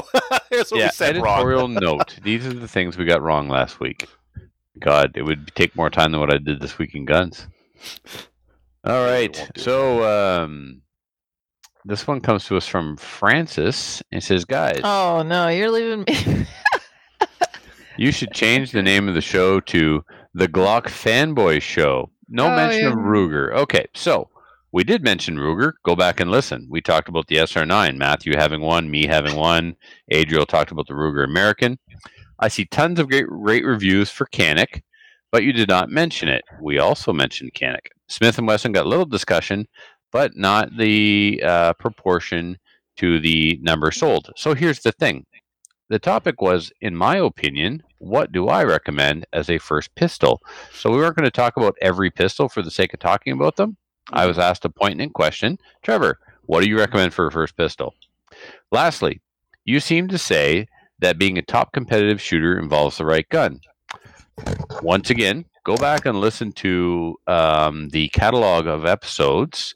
Myself being an instructor, Adriel assisting on courses that Matthew and I have instructed.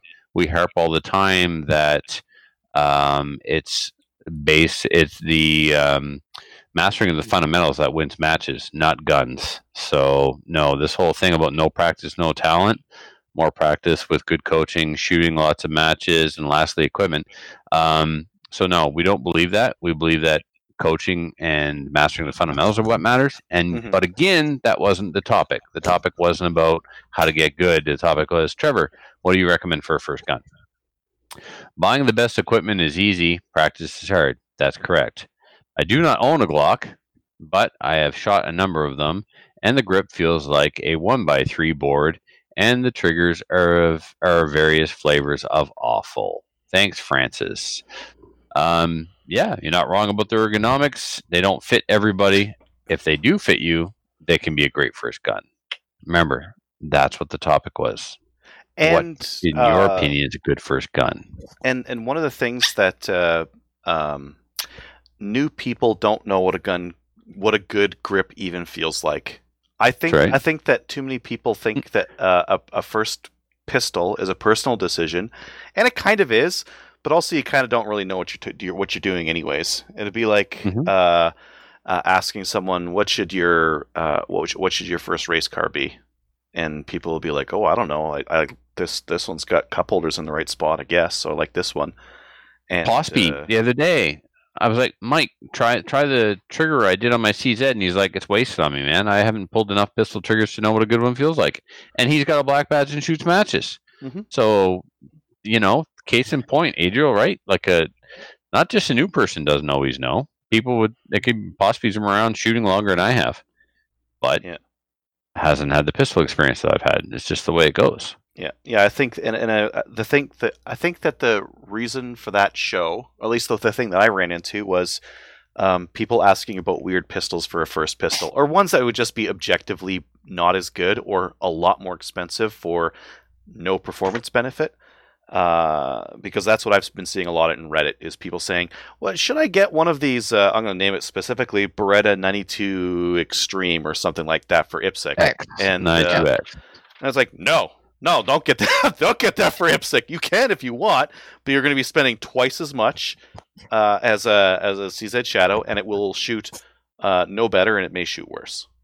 Mm. And I think that, Yeah. that that was the thing that I was trying to get across is for new shooters, just get something plain and uh, popular and consistent, and then uh, and then sell it. Yeah, and we we didn't even really go at it specifically from a first pistol specifically for IPSC, did we? No, no, we hit a couple of different ideas in there. We Okay. talked about 1911s, we talked about IPSC, we talked about a couple of different ideas there.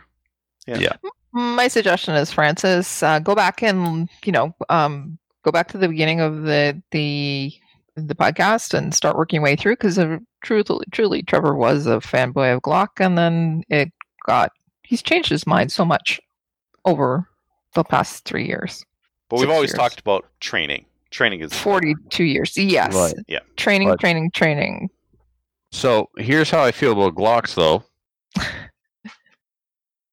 Just yes. in case anyone forgot.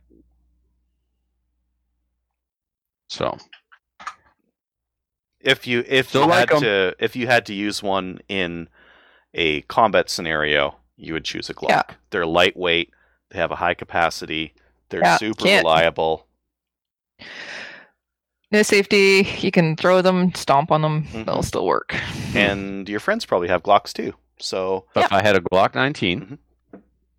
and a CZ P10, I would take the CZ P10. Mm-hmm. Better ergonomics, less Hmm. less one by three. Yeah. But Yeah. if I didn't have a CZ P10, I'd be happy with the Glock 19. So, okay, Kelly, Oh, it's yeah. time. Ginger snap, everybody. His kid Alright. called me the other day. I'm not even kidding. Out of the blue, phone She's so rings, cute. and it's like, "Hey, it's one of the mini snaps." I'm like, "Hey, what's up?" That's awesome. Was she Uh, born? what what she called for? Oh, she asked me some Oak Island stuff. They were watching Oak Island, so she called me and asked me about Oak Island. Yeah, it was awesome. Aw, that's so. they're- His kids are adorable. I know. It's like they're not even his. Yeah, that's true. I met the mom. They're definitely the moms. All right, can I read this? Oh. Can you? Probably not. Probably not. Okay. what is cousin flippin' Nation, Alabama, Betty Crocker, Miss Ducking Betty White is up with the world today. Two weeks off, and all my guns are built. Now I'm going to take them apart just to rebuild them again. Nothing else to do. Cerakote Don't like it. Well, well, sandblast and try again. I know it's awesome. It's literally what you can do. Glad I know the owner of Can Arms Coating. Uh, for all your Cerakote needs, that's www. Uh, Don't even finish that sentence until he pays to be a sponsor. We have a sponsor who does refinishing. He does a great job with it, by the way. Go and Yes, patronize Denis. Okay. I really hate having too many spare parts and not having enough of them to build another non restricted uh, 223 or a good old 308. I can't fit any more in my safe. And by the way, screw that 6.5 Creedmoor. It can pound salt with all those man buns, buddies. Hate mail can go to manbunstrevor f at campbellton.com. Camp Camp, Camba. Cam-. Cam- Campbellton.com. P.S. Which one of Um. you should have a good dose of medicine, uh, mushrooms? Oh my god. also Why? from Do you have any? I don't know. Uh, yeah. Does he have any? Okay. So also from Ginger Snaps under quarantine, and I smoked twenty dollars worth of pot in twenty minutes, and found out I have kids. Who knew? Uh, check out Matt Best on Instagram with his new song. So let's just give me a second because I have to go down. Quarantine, quarantine, drinking whiskey like a, va- a vaccine, wearing Lysol like sunscreen. Uses laugh my ass off. P.S. Remember, people are crazy. He is crazy. Yeah. He brings a smile to my face. Oh, that yeah. one was He- actually pretty easy to read compared to some of the other ones. He's getting better. He's I getting- well, now that now that his kids are home, they can school him. Yeah, or they can type it reading from. to him at night. yeah. Okay, Adriel, the next one, please. Uh, all right. Uh, question: My SR22 has this funny little barrel cradle in the handguard connected to the sling stud.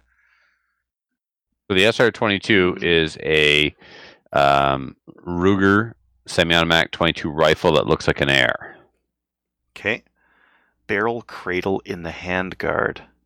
So what it is is the front sling swivel stud Yeah. is screwed into a block through the handguard, and the block it's screwed into is um, basically bigger than it needs to be and actually contacts the barrel. Oh, interesting. Okay. Uh, he mentions here I can apply a little pressure to the barrel and create a gap so it's not epoxied on. Uh, what I'm getting at is the barrel isn't free floated because of it. My buddy thinks it might be a measure to counteract barrel whip. Thoughts? Uh, I was I just think thinking. of uh, taking there it is out. no barrel whip in a 22. That's my thought on that. I No think barrel whip in a if 22. he torqued on it as AKA Maple Seed with a sling, he's going to have some problems if, if that causes inconsistency. Why inconsistent you why you why you throw me under the bus? Huh? why you throw me on the bus? Oh. Am I Oh. throwing you under the bus right now?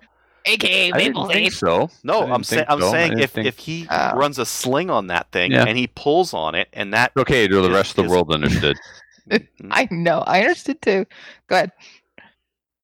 But he's Sorry. pulling down. In this case, Adriel, he'd have to be pushing up for it to matter the way that this thing is is working. Pulling, I think, Adriel, if he did what you described, it would actually help because he'd be pulling the handguard away from the barrel and be pulling that block away from the barrel. what I'm saying is that uh, if the block is normally contacting the barrel and you Yep. pull it away, you're causing inconsistency. How much pressure Right. are Yeah. you putting through the sling on that block? Gotcha. And Yeah. is it consistent every It- it- time? it might be, can't be. yeah. It can't be. Can't be. So, um, I would um, lose the block altogether, replace it with just a nut on the front stud. Uh, in the photo, there's no sling attached, so I don't know if he uses a sling or not. Anyway, here's what you do: is you go out and shoot some groups with it in there, and then shoot some groups with it removed. Um, I had uh, a nine to twelve inch bipod on the front of my Thompson Center Venture Predator two two three and um, it caused inconsistency in my groups big time. I took took that sucker off the front of the stock, and my groups shrunk below MOA. Um, so yeah, things hanging out the front can affect the accuracy. So shoot groups with it, remove it. Shoot groups with it, removed, and uh, you know whatever is best, go with that. And if you're going to shoot with a sling on, uh, shoot it with the sling with a little bit of tension on it, and then try without. If you're good, because Yep. maybe we don't know, maybe he's not doing sling stuff with it, and he's not doing sling stuff with it. No sense worrying about it, right? Right. Yeah, the, he sent some excellent photos. They're in the uh, body of the email, so you Mm, can go look look. at those at your uh, at your convenience. Leisure. Yeah, at your leisure. All right. Very good. Thank you for the emails, everyone, even Yeah, you were good. ginger snaps. Um, if you would like to email the show, you could do so by sending it to slamfireradio at gmail.com. We'd love to hear from you. We'd love to hear about what you did to get ready for the pandemic, how you're surviving isolation. If you're still working, Eating if you're a wing. truck driver, we love you. You know, one thing Uh, about yeah. truck drivers though, they their job is very easy these days because they're the traffic is like Nobody's on the street. yeah. Man, so uh, you, I saw drone footage this morning or yesterday of Toronto, and it looks Yeah. like a ghost town. I know, you go right? in, you go in Campbellton right now, and it looks like business as usual. These people are just don't care. There's way too much traffic around Campbellton for a town that's supposed to be in emergency measures shutdown. There's there's a little different. I Toronto. There's a difference between even Toronto and Kingston. Kingston shut down, but Toronto as well. And the reason is uh, because of the pa- public transportation. But there's so many people, right? That there's people are starting. That's why. Question: What? Is public transportation in either of those cities uh, closed? Um. Yeah. I don't know if. So uh, GO trains aren't running. I don't know that if they stuff are. has that stuff has to be running because how do you get to the No. grocery store if you don't have a car? Yeah. But there's nobody on them. Like. Okay, and Yeah. then in Halifax, every- you have people riding them for fun. Yeah, Idiots. it's weird. But I did notice that people were actually so the toilet paper whole thing that there's none in Toronto before anyplace else. There's still none here. Yeah. Well, Mhm. I got some if you need. Send it to you. Okay, podcast app reviews. So this is something we get increasingly rarely because leaving an app review or review for us on your app is you got to work for it. So when you Mm. do actually take the trouble to figure out how to do it and do it, we appreciate it. So um, this one comes to us from the author J.W. Hetherington, and it's from iTunes, I believe, the Canadian version of iTunes. Five stars. Title Shooter ready. Stand by. Beep. Review The podcast is so hot it may make you AD. No DQs here, but good old fashioned Canadian Firearms Radio. Thanks, everyone, or thanks for everything you do. Keep up the good work. Aw, awesome. That was good. Thank you, man. Yeah. Um, shout outs. I have some shout outs. Man, I must have been in some hell of a tizzy when we did our first uh, Coronid episode. Um, uh, I know I spoke very freely about my state of mind and current situation, and a ton of people have reached out to check in on me and asked me uh, if I was okay and if I needed anything, and don't stress, and thanks for the extra episodes, and so all kinds of feedback. We've received good feedback on doing extra episodes, and people are appreciative because they're consuming um, a lot of podcast content right now you know, um, while they're doing other things. So they appreciate the fact that we're making extra content. We will continue to make extra content. And then some people were just wondering if I was cracking up, and uh, I am certainly not cracking up. Uh, I am keeping very busy and uh, am relaxing more and more every day. Actually, I think venting uh, helped. And uh, but to all of you who sent text and Facebook messages, you know who you are, and thanks for taking the time, man. It's awesome. Thank you very much. Anybody else? Yep, I got a couple. So I wanted to say also thank you to everybody who thought I had the virus and reached out because I was not. there was actually people doing it. Are you okay? Yeah, I'm fine. Um, and I, as I said, I wanted to say thank you to Pat Grindell for the ghost poster. Fantastic. I love it, by the way. And um, so one of the things that I got in the mail that I forgot to talk about, and I'm wearing it tonight. So can everybody see it here? Hold on. Mhm. Wait, wait, Uh-huh. wait, wait. What? Okay, yeah, go ahead. Okay, so this is a new shirt I got in the mail. See what it says? Mm-hmm. Mhm. I do. Got I love it. guns. Love it. so, uh, yeah, O'Dell Engineering, who manufactures K- Canuck, uh, Well, Phil they don't manufacture Canuck. They no. Distribute. they, they distribute. Yeah, Sorry. yeah. Are you are you good? yeah. As long as you don't make mistakes, I'm good. If you make mistakes, I'll let you know. Everybody else, you're welcome to write in Trevor anytime he makes a mistake. Just like actually, Absolutely. How else am I going to Okay. learn if I don't get corrected? All right. So Phil O'Dell, who is um, O'Dell Engineering, who distributes Canuck. This is their new. This is their new T-shirt. Got and got guns. So it's the Based play on on the Got Milk Got uh, Milk, slogan right. 20 years ago.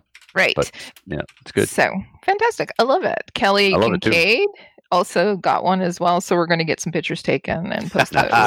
awesome. My favorite part of the Canuck logo is the broad arrow stamp uh, at the end, which was marked on all of our military Yep. equipment in World Right War there. II. Yeah, it's awesome. Yeah. So I also wore my Canuck hat as well. The uh, so I just wanted to say thank you to Phil. Phil is a fantastic support of the firearms community. I just want everybody to know that he just he really really is. So thank you. He is. Awesome.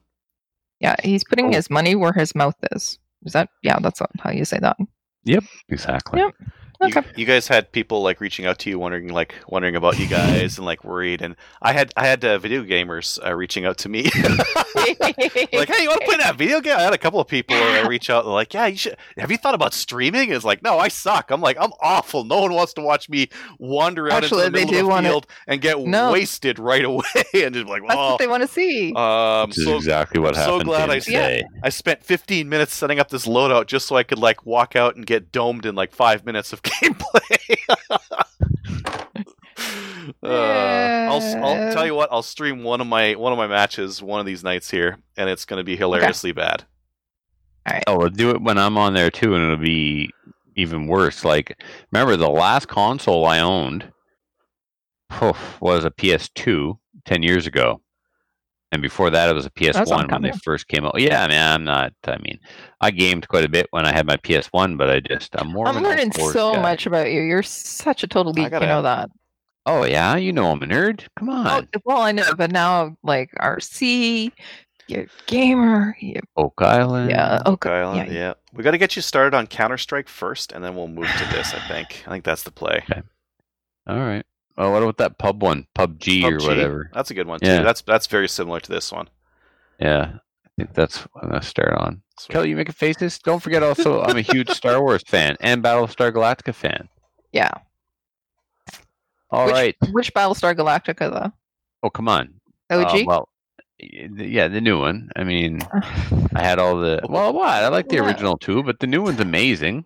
Uh, I don't know about that. It ended poorly. All right, no question. The last season was garbage. Send your hate mail to Trevor for a lot. Not not as not as bad as Game of Thrones. Game of Thrones really like crap Oh my the crap the bed for the last episodes. Yeah, it was. Are we gonna yeah. start talking about what are we gonna? You know, We're gonna we're All right, this is a nerd off. we're gonna wrap it up. That's what we're gonna do. Just remember, though, Star Wars is better than Star Trek. This this is true. All right. So, Patreonies. Um, no new ones this week, but uh, please feel free to continue to become a new Patreonie and continue to support us. You can do so by going to www.patreon.com forward slash slamfire radio. We're going to be revamping our award system. The model we had previously of doing one bonus episode a month with a guest just didn't pan out because we couldn't get guests. Uh, so, we're open to suggestions. If you'd like to send us some ideas of what we could do to create extra content for our Patreonies, send us an email. We'd love to hear from you. Uh, something else you can do to support the show is if you're going to Ca- Cabela's, go to our website first and click on the link on your way to Cabela's because every time you do that, we get a few pennies off your sales, and that Right. also helps pay the bills at Slamfire Radio. Buy lots of ammo. Until next week, everybody, please join um, the CCFR. Check us out on Gun Owners of Canada and like us on Facebook. We're up to 2,378, which I am told is more than a particular or a, a certain orphanage in Ethiopia. So, winning on all fronts. Nice. Till next week, everybody, um, stay home. So if you have any comments or questions for the show, please send an email to slamfireradio at gmail.com. Now go grab a gun and shoot something. When the talking is over, it's time to get a gun.